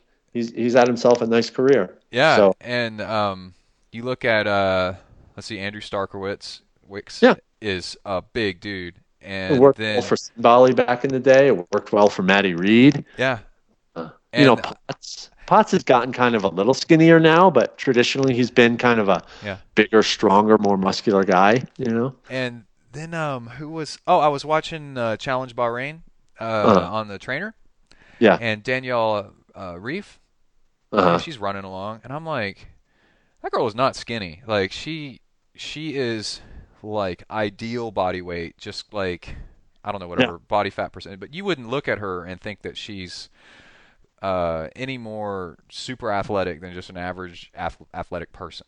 Right. you Yeah. know? Yeah. And yeah, she totally. freaking won that thing against, you know, uh, Helle Frederiksen and other like super skinny, strong chicks, and Yeah. um, and she was just she was charging along, looking like a totally normal body fat person. Yeah. Yeah, Well, I think people get too wrapped up in body fat because it's Yeah. very visual and easy to see.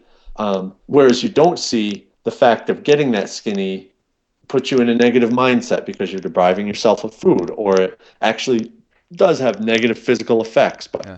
inhibiting strength, or you know maybe you're not getting enough nutrients for this or that.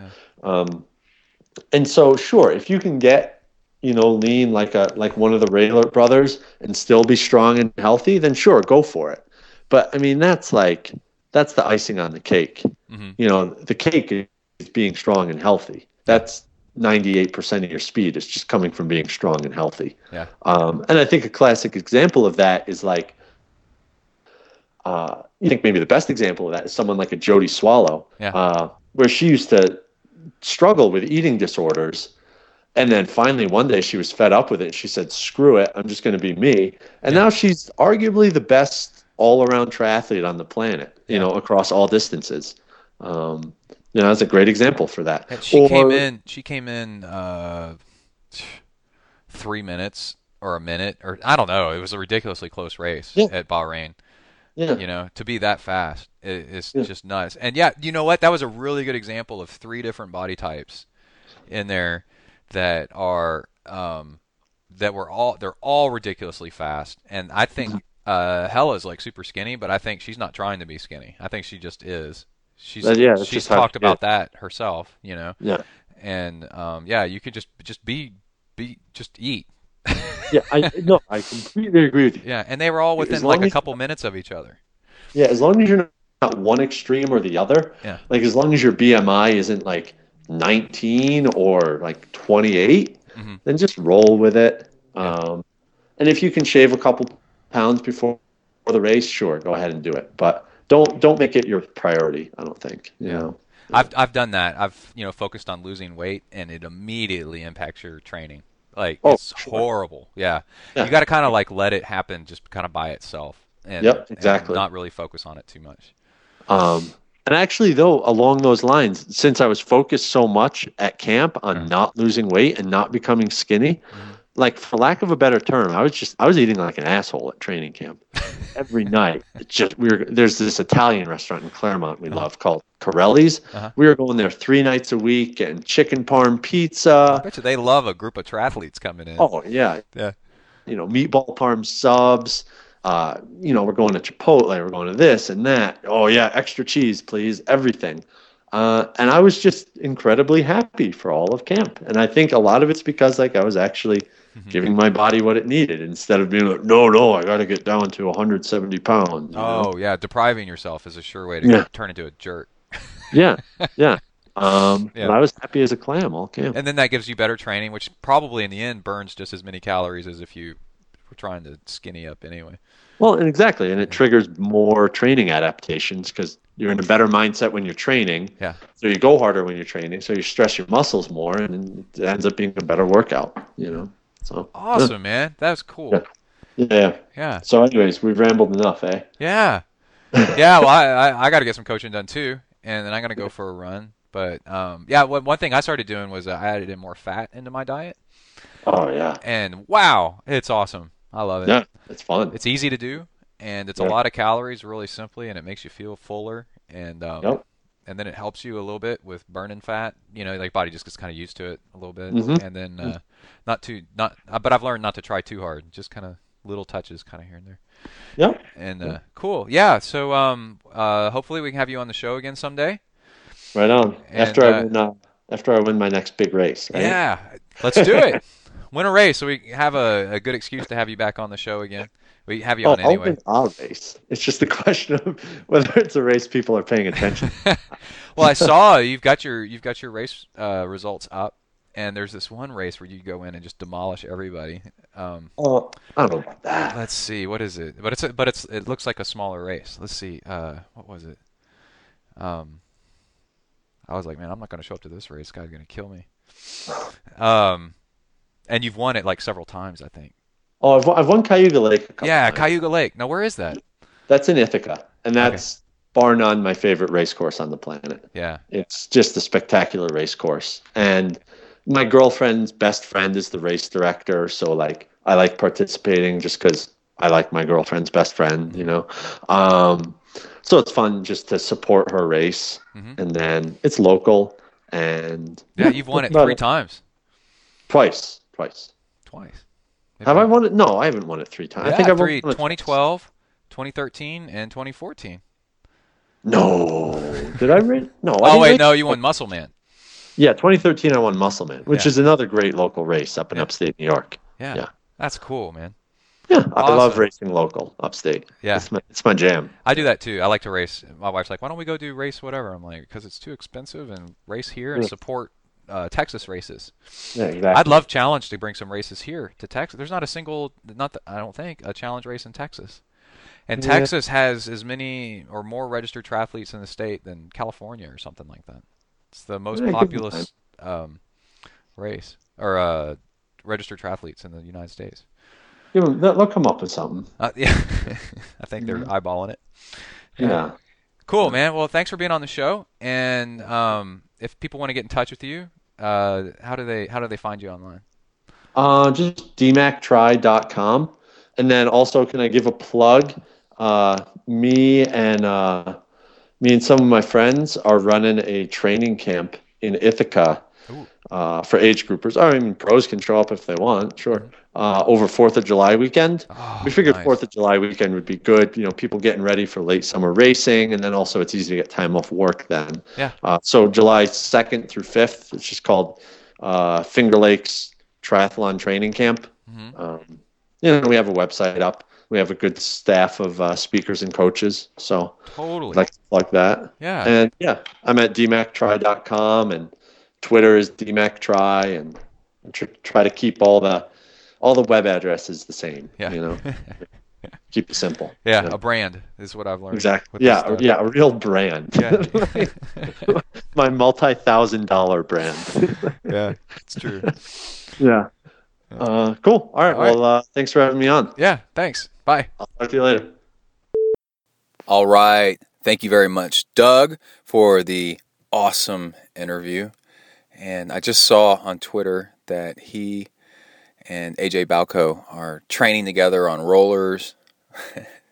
and he was teasing him for his swim style and uh, stuff like that. So I guess they're both in Boulder and getting their training on. Looks pretty cool. All right. Oh, and I've been talking to uh, Angela Naeth, and we might have her on after California 70.3. And you may be asking yourself, why does it take ZenTri so long to put out a new show? And I'll tell you why, because it's driving me freaking crazy. Is that training for an Ironman sucks up all of your free time and the finish the finish line the finish chute for an ironman ought to be renamed to the uh, parade of the selfish it is insane how much time this training takes uh, you can get by with um, you know with a not very good finish with a minimal amount of training but you know if you want to be competitive at this thing it's it's a monster Anyway, so that's why, that's why, that's why, that's why, that's why it takes so freaking long. It's killing me. All right, let's go ahead and get started with the emails and questions. And a little bit I've kind of covered in the uh, training log coming up. And then, then we'll get to um, uh, z- uh, zip, uh, return to center shifters and disc wheel covers and power tap. No, we already talked about power taps. But anyway, we'll talk about all kinds of cool stuff. And.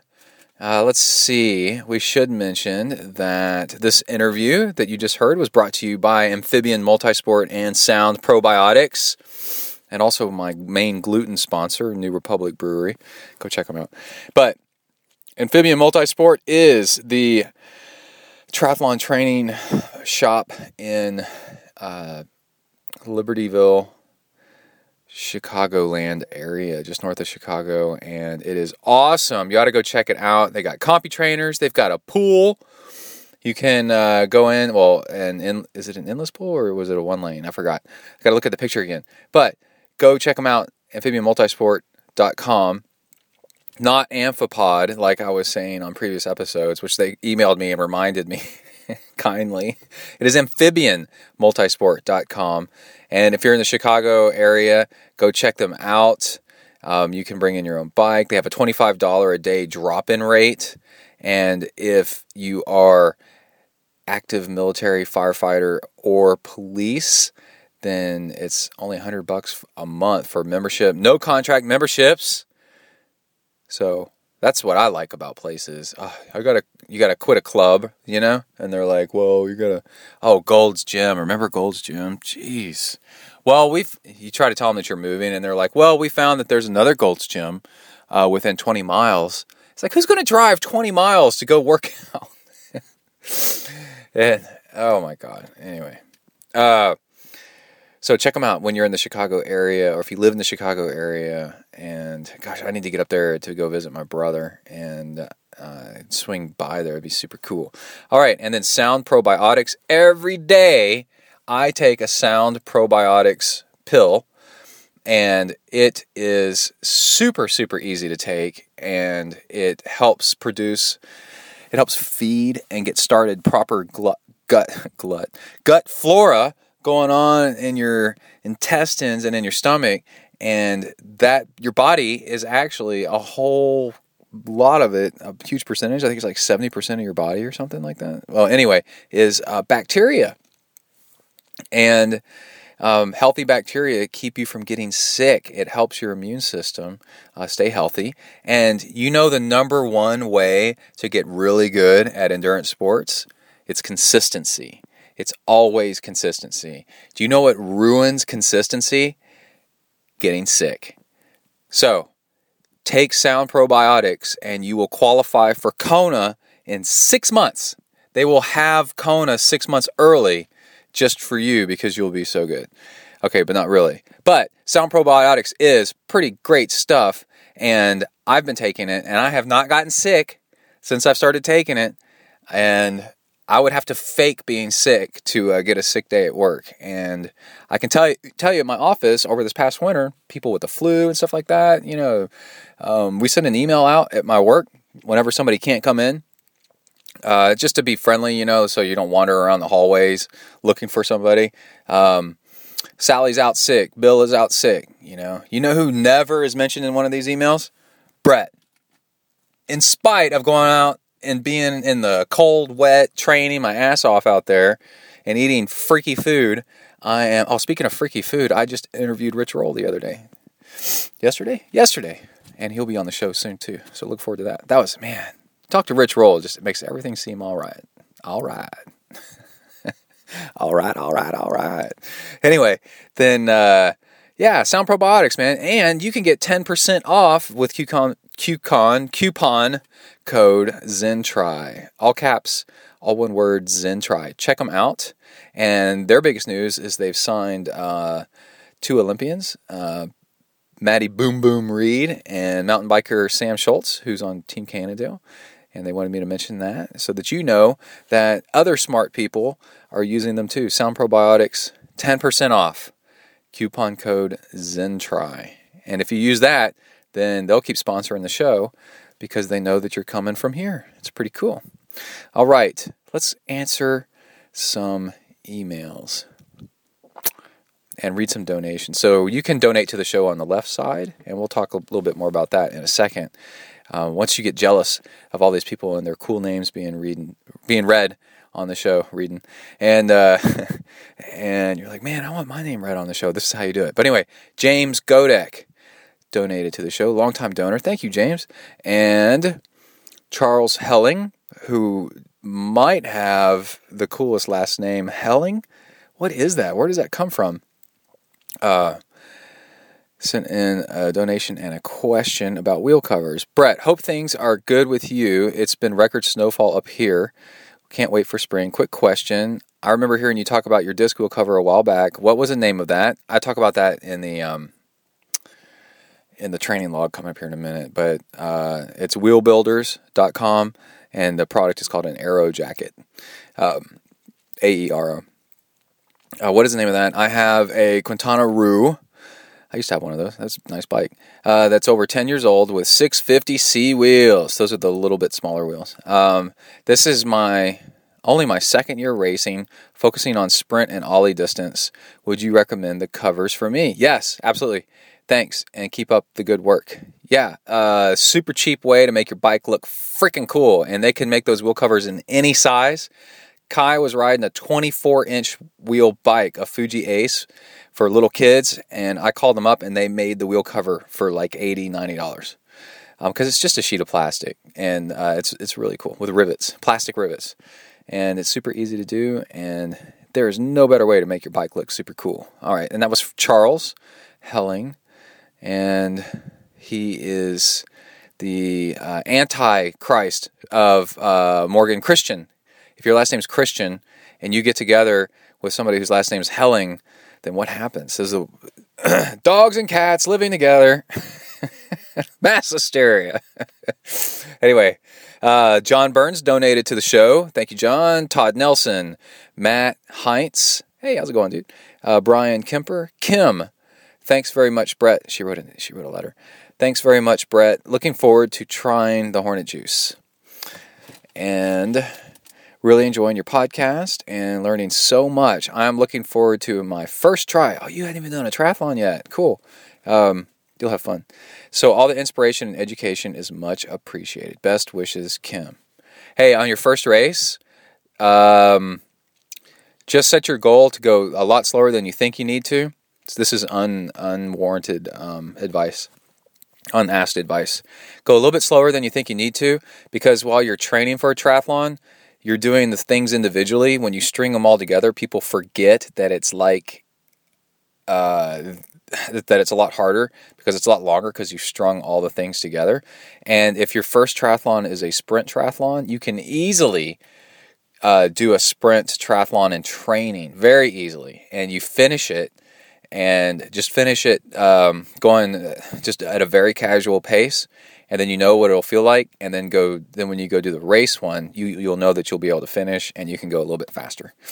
Um, that's what emily did for her first we called it the emily emily's personal triathlon the ept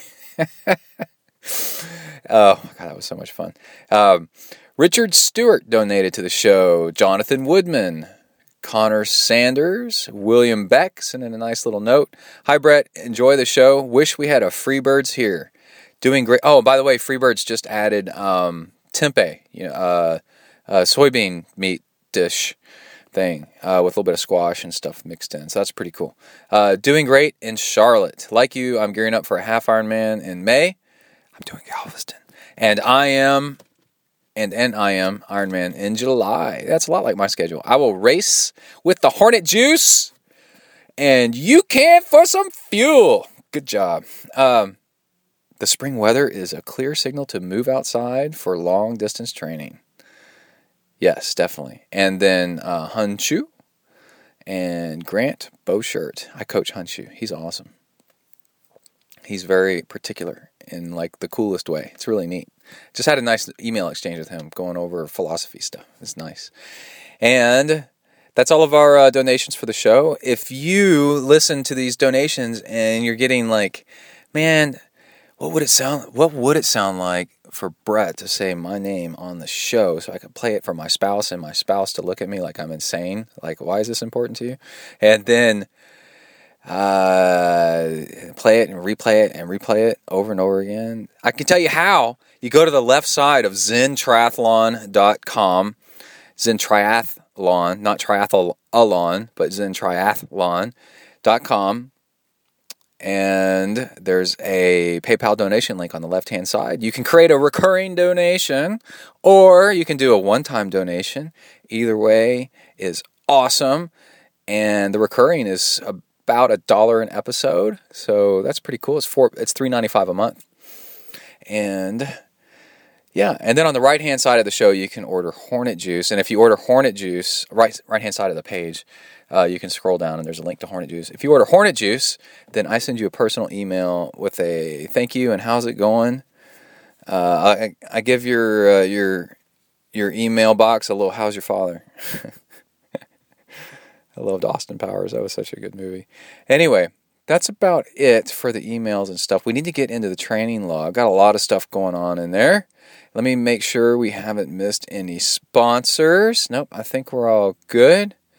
We're all good. All right. Um, let's see what else has happened between uh, between the beginning of the show news and everything else. Yeah, Rich Roll coming up on another show. Angela Naeth possibly on another show. John Hirsch on another show. And trying to think. I think I may have left somebody out, but it'll all it'll all come together. Okay, so hang tight. Let's do the training log. Here we go. You are entering the Zentrite training log zone. Huneli.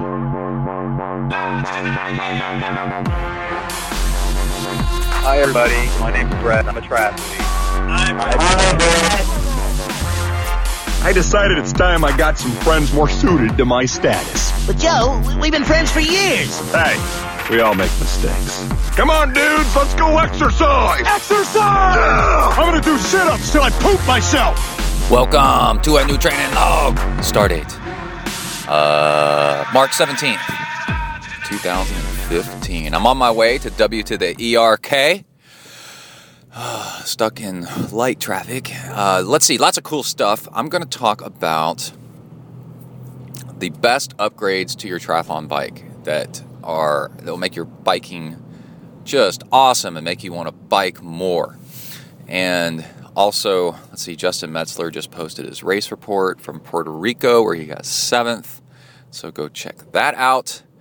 And there was something else. Oh, I'm listening to a really cool audiobook called Work the System. I have never listened to an audiobook that has rung true with me so much about a mix of getting stuff done and checking in with reality and just everything. It's really, really cool. And the simplicity of the rewards of just doing the work plainly and and the feedback you get. This guy's life was a mess before he realized everything is a system and uh, you just check the boxes on the system and you document it and look for ways uh, to well you, you document each system and then you just go through the steps.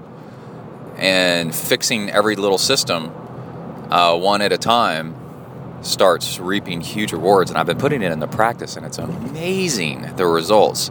So definitely go check it out. It's a it's a, uh website workthesystem.com the guy is so successful that he just put the book out pretty much for free because he doesn't need the money anyway and um, you got to go check it out. I'm loving it. I'm, I'm feeling like I'm going to listen to this book repeatedly and try to do the stuff that it says in it.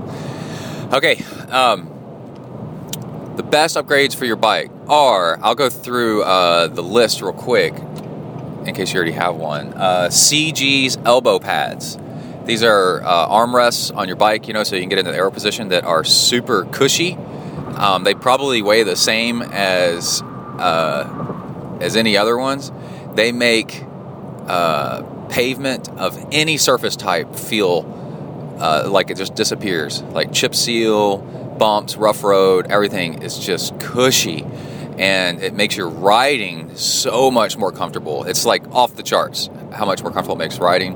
Um, so we'll talk about that. And then um, uh, Zipp or SRAM return to center shifters, which um, will make your bike feel like electronic shifting for a third of the price and no batteries. And uh, they're crazy good. And a uh, wheel cover for your rear, rear wheel, which will make it look like you have a disc wheel. Costs like 80 bucks. And it makes it look like you have a disc wheel and you can remove it if you want for whatever reason, and you retain the ride quality of a spoked wheel, which actually has a superior ride quality. A lot of people say. So all around, a, a disc wheel costs like two thousand dollars and or more, and this thing is gives you all the aerodynamic effects and it makes you feel awesome while riding your bike. And I think there's something else. So. Um, those things will change your riding forever. And I, yeah, I think there's something else, but I'll get to it in a second while I'm not trying to focus. Okay, the um, CG's pads. So when you ride on your bike, you eventually wear down the um, the elbow pads, the forearm rest pads that are on your bike. And they may be uh, pretty good at first, but after a while they get thin and the road just gets painful out there riding, and um, it's huge in cycling to first take care of your contact points. That'd be your crotch, your feet, you know, like the balls of your feet, not the balls of your crotch, and then um, uh, so like the angle of your feet and the pedals and such, and then your um, hands, where your hands contact. And if you're in the aero position, then it's then it's your forearm slash under your elbow, kind of. Um, so I heard about these and invested in them, and they cost oh I don't even know uh, like 20 30 dollars or something like that. They don't cost that much. Um, they install super easily. You know that's that's not the point. The point is is they're a little bit thicker, and they're made out of this um, neoprene type material. Um, that just never seem I've been riding with them for like 2 years or something like that. They they just never seem to go flat or, you know, wear out. They are just so so soft. They're awesome.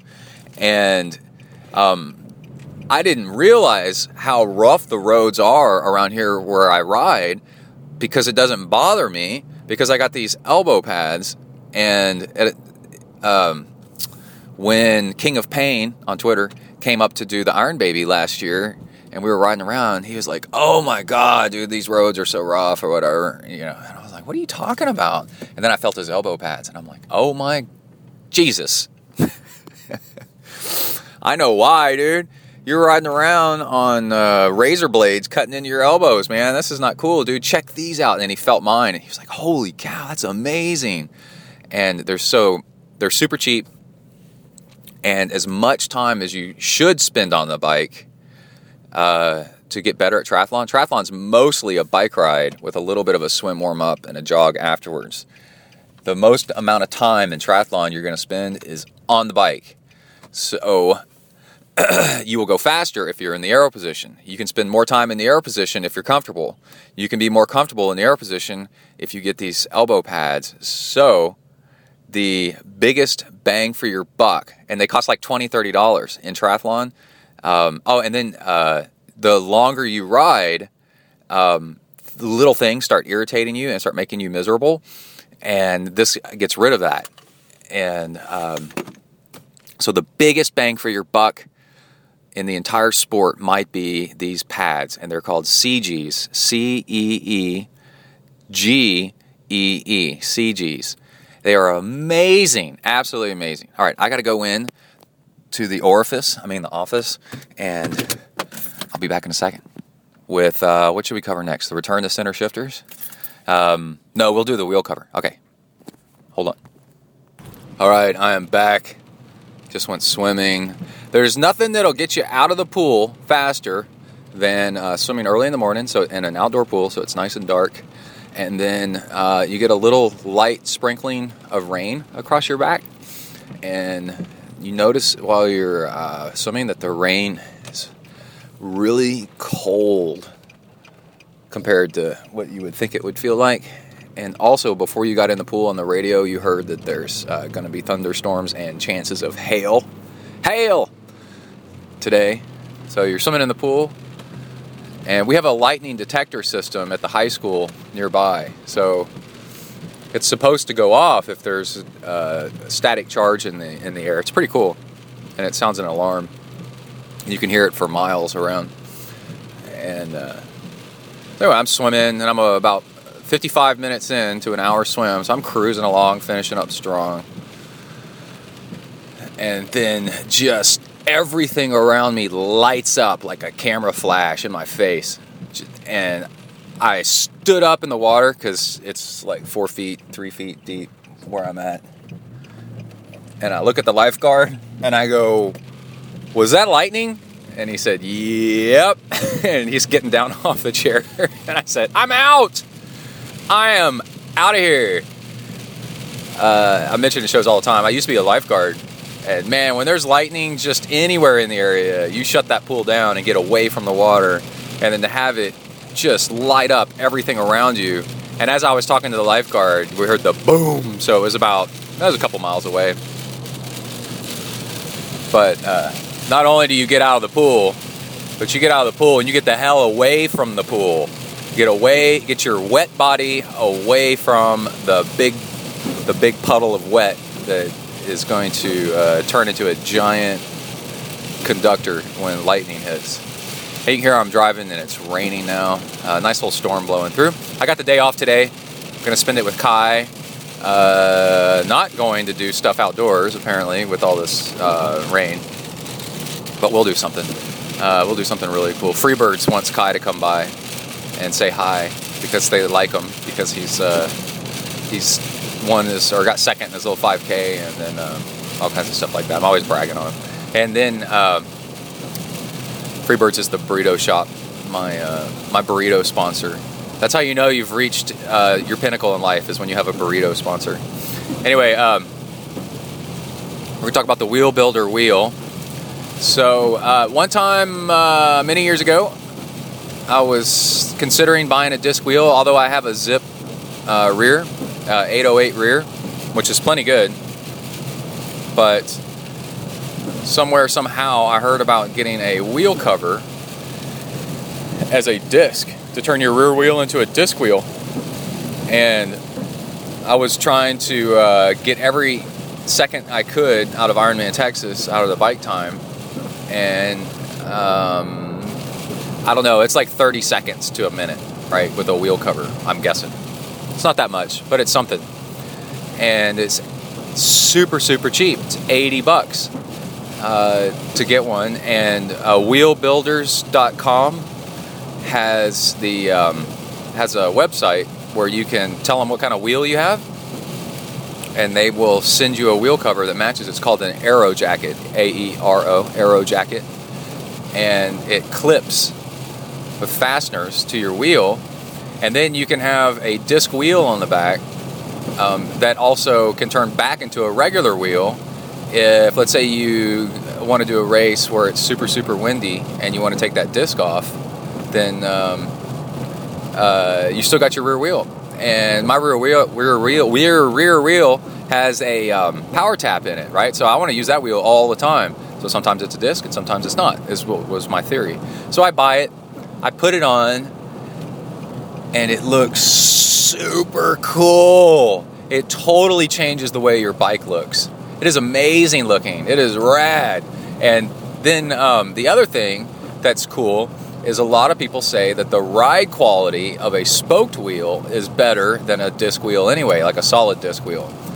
That, wow, it is windy. I'm looking at a flag blowing, just popped out. One of these big flags, too. Um, the, uh, the spokes uh, absorb and the rim absorbs road vibration nicely so it's uh, it's a little bit of suspension that's in there, and if you have a real disc wheel, it's so rigid that uh, it can fatigue you over time because of the chatter. Uh, so there's that, and so I was like, okay, so for 80 bucks, I get to keep my ride quality, and I get to save 30 seconds on, or maybe it's more, you know, on an Ironman bike, and plus it looks cool and um, so this is a really cheap upgrade. But what I didn't realize is, is once I put it on my bike, I never took it off because it looks that cool and it changes your it, it does a psychological trick on you um, once you get used to it um, you realize how much people judge you by that disc wheel they automatically think that you're awesome because you have you, you should be awesome to have that disc wheel, right? And then you can just play it down. You say, "Nah, I mean, it's just a it's just 80 bucks, you know. It's a little it's a little wheel cover. Um, you can get it. You tell them where they can go get it, and uh, it's super super motivational and makes you just love your bike even more. And the thing is, is I need to get another one because I've worn mine for two, three years now without ever taking it off. And there's this weird mindset that some people say you only put it on for races or whatever. Well, I wouldn't do that. I just left it on because um, because of the psychological effect it has on you. And then you're, you're taking something off and on and off and on. You know, I mean, it's just like blah. Who cares? Just leave it on. and um, it. Uh, the other thing is, is it'll uh, slowly break apart over the years. You know, because of uh, it's plastic. It's thin plastic. Um, so it'll eventually kind of self-destruct, and that's also not entirely true. Mine is starting to self-destruct, but that's after two, three years of riding with it.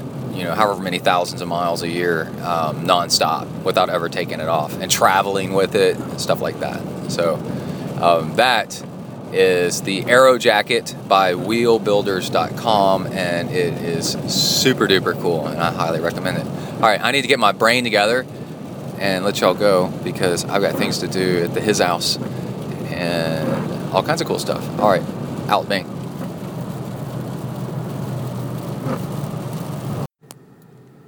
All right, I'm in the ZenTri Mobile Studios with uh, my co-host here, Kai. What's up? What's up?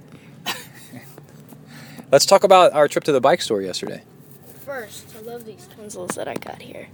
You got pencils. Yeah, pencils. You went from wanting like a forty dollar knife to $40 two seventy cent pencils. Exactly. It looks like You're so. Oh, it does look like mommy.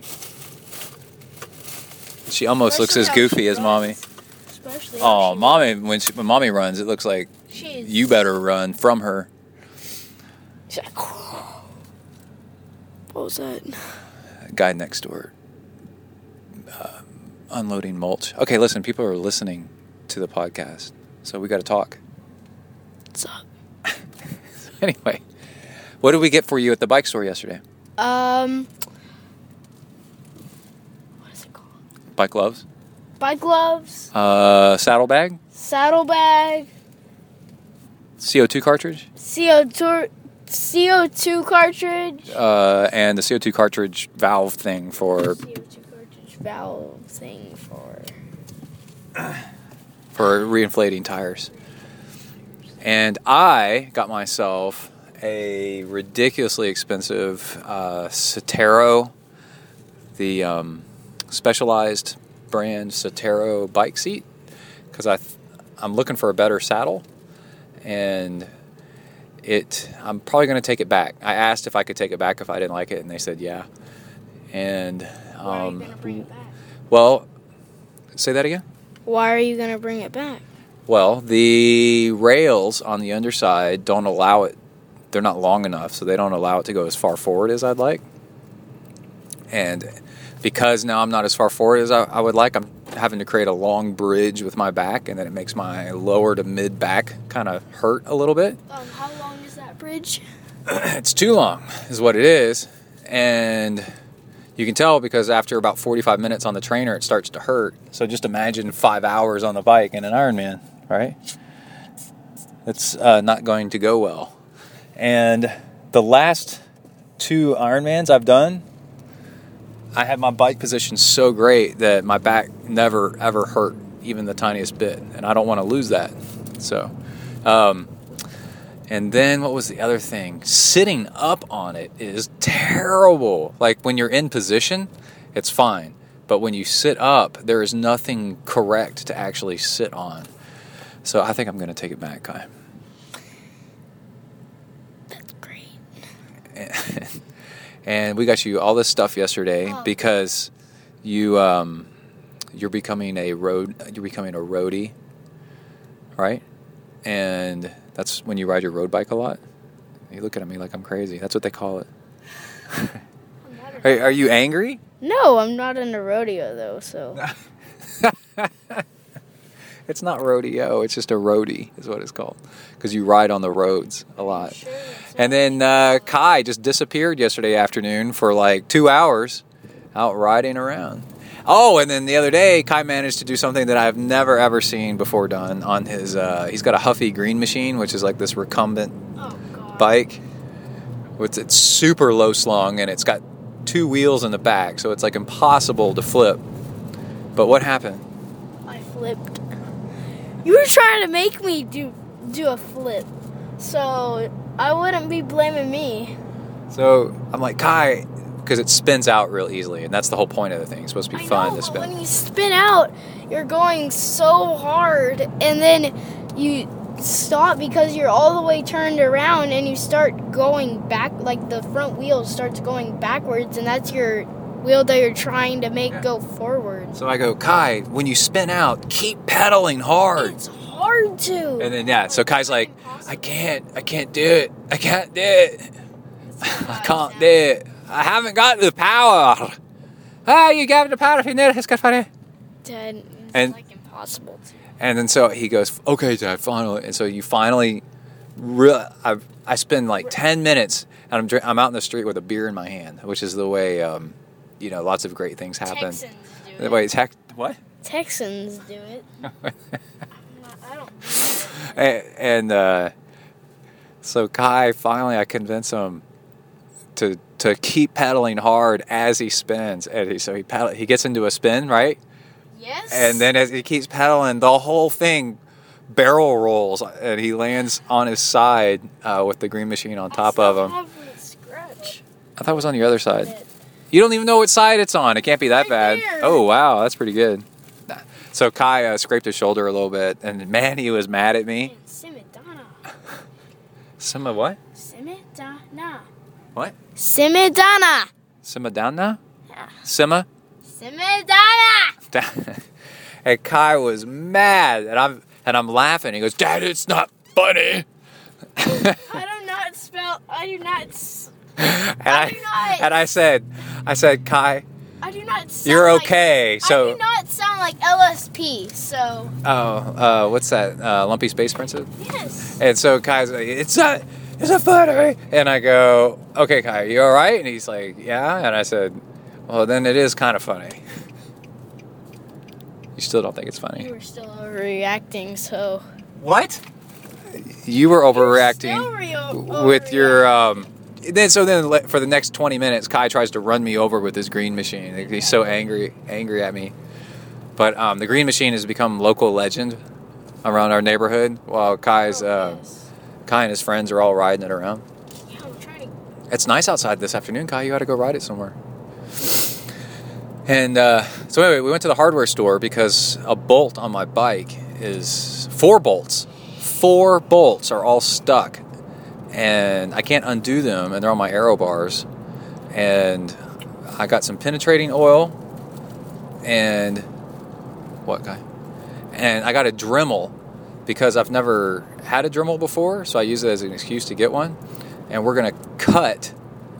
Um, I've stripped one bolt out, pretty bad.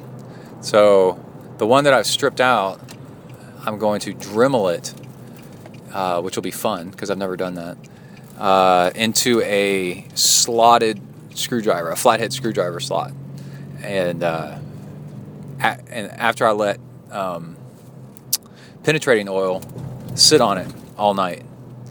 I also haven't done the rubber band thing, but I don't think that's going to work on Yeah, this. it's totally not gonna work. Even So, you're talking about. Yeah, you don't know what I'm talking about. You don't know So that's where we're at. All right, out bang. All right, I am back. Let's try to wrap up the show. I'm listening to an audiobook. I'm leaving the pool, listening to an audiobook called The One Thing. It's really, really good. I highly recommend it. And let's see, let's talk about the return to center shifters. So now we're going to get into something really cool for your bike that's a little bit more expensive. These are $375 list price. But what they are, they're bar end shifters for your triathlon bike, you know, the tip end of your triathlon bike. And they, uh, when you shift, it's a lot like on a road bike where you click through and then they snap back. And these are so well made and so responsive, and the action is so smooth that uh, you a little bit more pressure than a tap, but you click through your gears and then they snap back right to center, pointing straight ahead aerodynamically, right to the front, and it is wonderful, absolutely wonderful.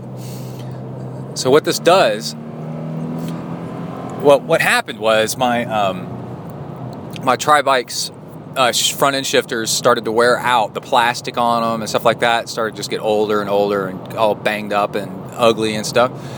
And it, uh, you could tell it was time to replace them, or else something uh, catastrophic was going to happen. And I said, uh, "Oh man, I want these electronic shifters. I really want these electronic shifters that they have out now." Um, but they're just so expensive, and they're new technology. So they're uh, even though they're a few years old now, they're still uh, way too expensive and trickling down the um, the technology that makes them work really well and like how to integrate them into your bike and all that stuff. It's all not standardized wonderfully yet, and there's not much competition in the field yet. So they're overpriced, and you know, fifteen hundred dollars or something like that for um, shifting, and then you have to have a battery uh, that could um, fail on you, or some wiring that fails on you, and then you got to find somebody that can work on that, and that's hard to come by, especially at a race. Um, and if you can't find uh, if your battery doesn't have a charge, well, you're not shifting. Um, so now you're stuck with one gear. And when mechanical shifting, which is just levers and levers and cables, are um, uh, no battery required. Uh, mechan- everybody knows how to work on these things. If something goes wrong, uh, relatively simple. Um, so just bulletproof, right? And so it's like, oh, so what's the in between? what if you could have mechanical shifting, but what if it could shift just lightning fast and be super precise and almost like clicking on a button? And that's what these are. And they're they're um, they're made by Zipp and or SRAM. SRAM is the parent company of Zipp. They bought Zipp, And Zipp ones are more aerodynamic shape, and SRAM ones are more of a flat lever uh, looking ones.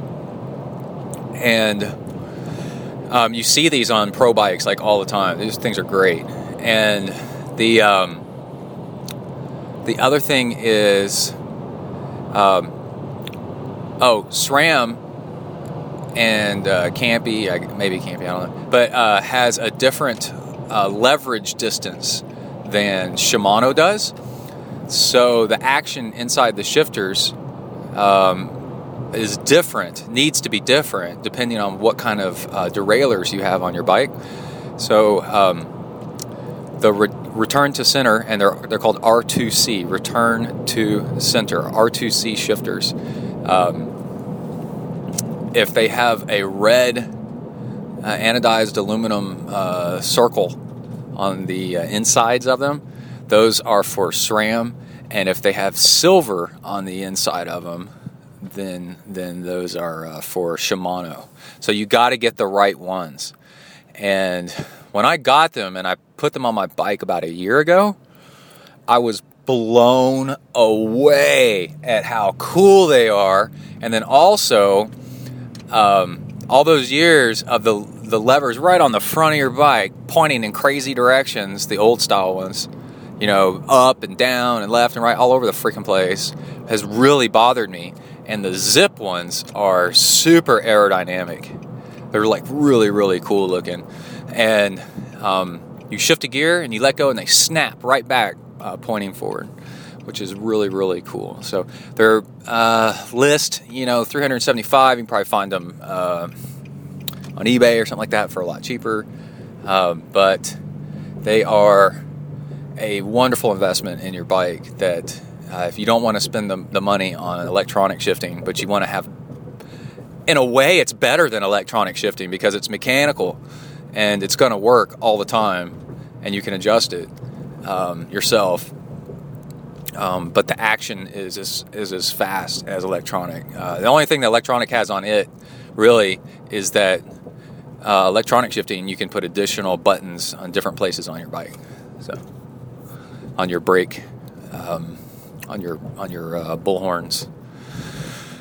but what are you doing riding on your bullhorns, man? Get aero. Anyway, all right, let's wrap up this show. I'd like to give a shout out to Amrita bars. I just ate one right before I got on the mic, and I spared y'all from eating on the mic because it seems to drive people so crazy. but I wolfed one down. It's right here in front of me. Um, I still got a little bit left. I have the pineapple chia. Freaking love those. And um, super smooth on the stomach. Love them. Super super healthy, and um, I find that uh, if I eat like a third of a one or half of a one before a workout, uh, about 20 minutes before a workout, and start going, I just have crazy energy, feeling great, and um, just real nice and stable. And I'm, I'm not hungry, but I'm I'm not I'm not uh, body's not chattering from freaking sugar overload or anything like that. And it's just good, really, really good. So you can try them out, and I highly recommend it. Go try them out at am- amritahealthfoods.com, and you can use discount code ZEN in all caps. amritahealthfoods.com, discount code ZEN in all caps, and get 15% off, man. 15% off. Order a bunch of them and uh, get them delivered to your house and then hide them from your children because they will try to take them. And then also try the chocolate maca uh, as a recovery bar and then hide those from yourself because you're going to eat them all in about, uh, about three minutes. Um, if you're not careful, because they're so good. All right, that's it for this episode. Next episode, we have either Tawnee Prazak or John Hirsch. I haven't really decided yet. Maybe both in one show. Um, and look forward to that. Uh, John is a pro, and Tawnee is a badass. And we're going to talk about all kinds of cool stuff. Uh, their interviews are already recorded. I just got to put them into the show. And that's it. All right, everybody stay safe up there, work the uphills, cruise the downhills, and keep the rubber side down. Out.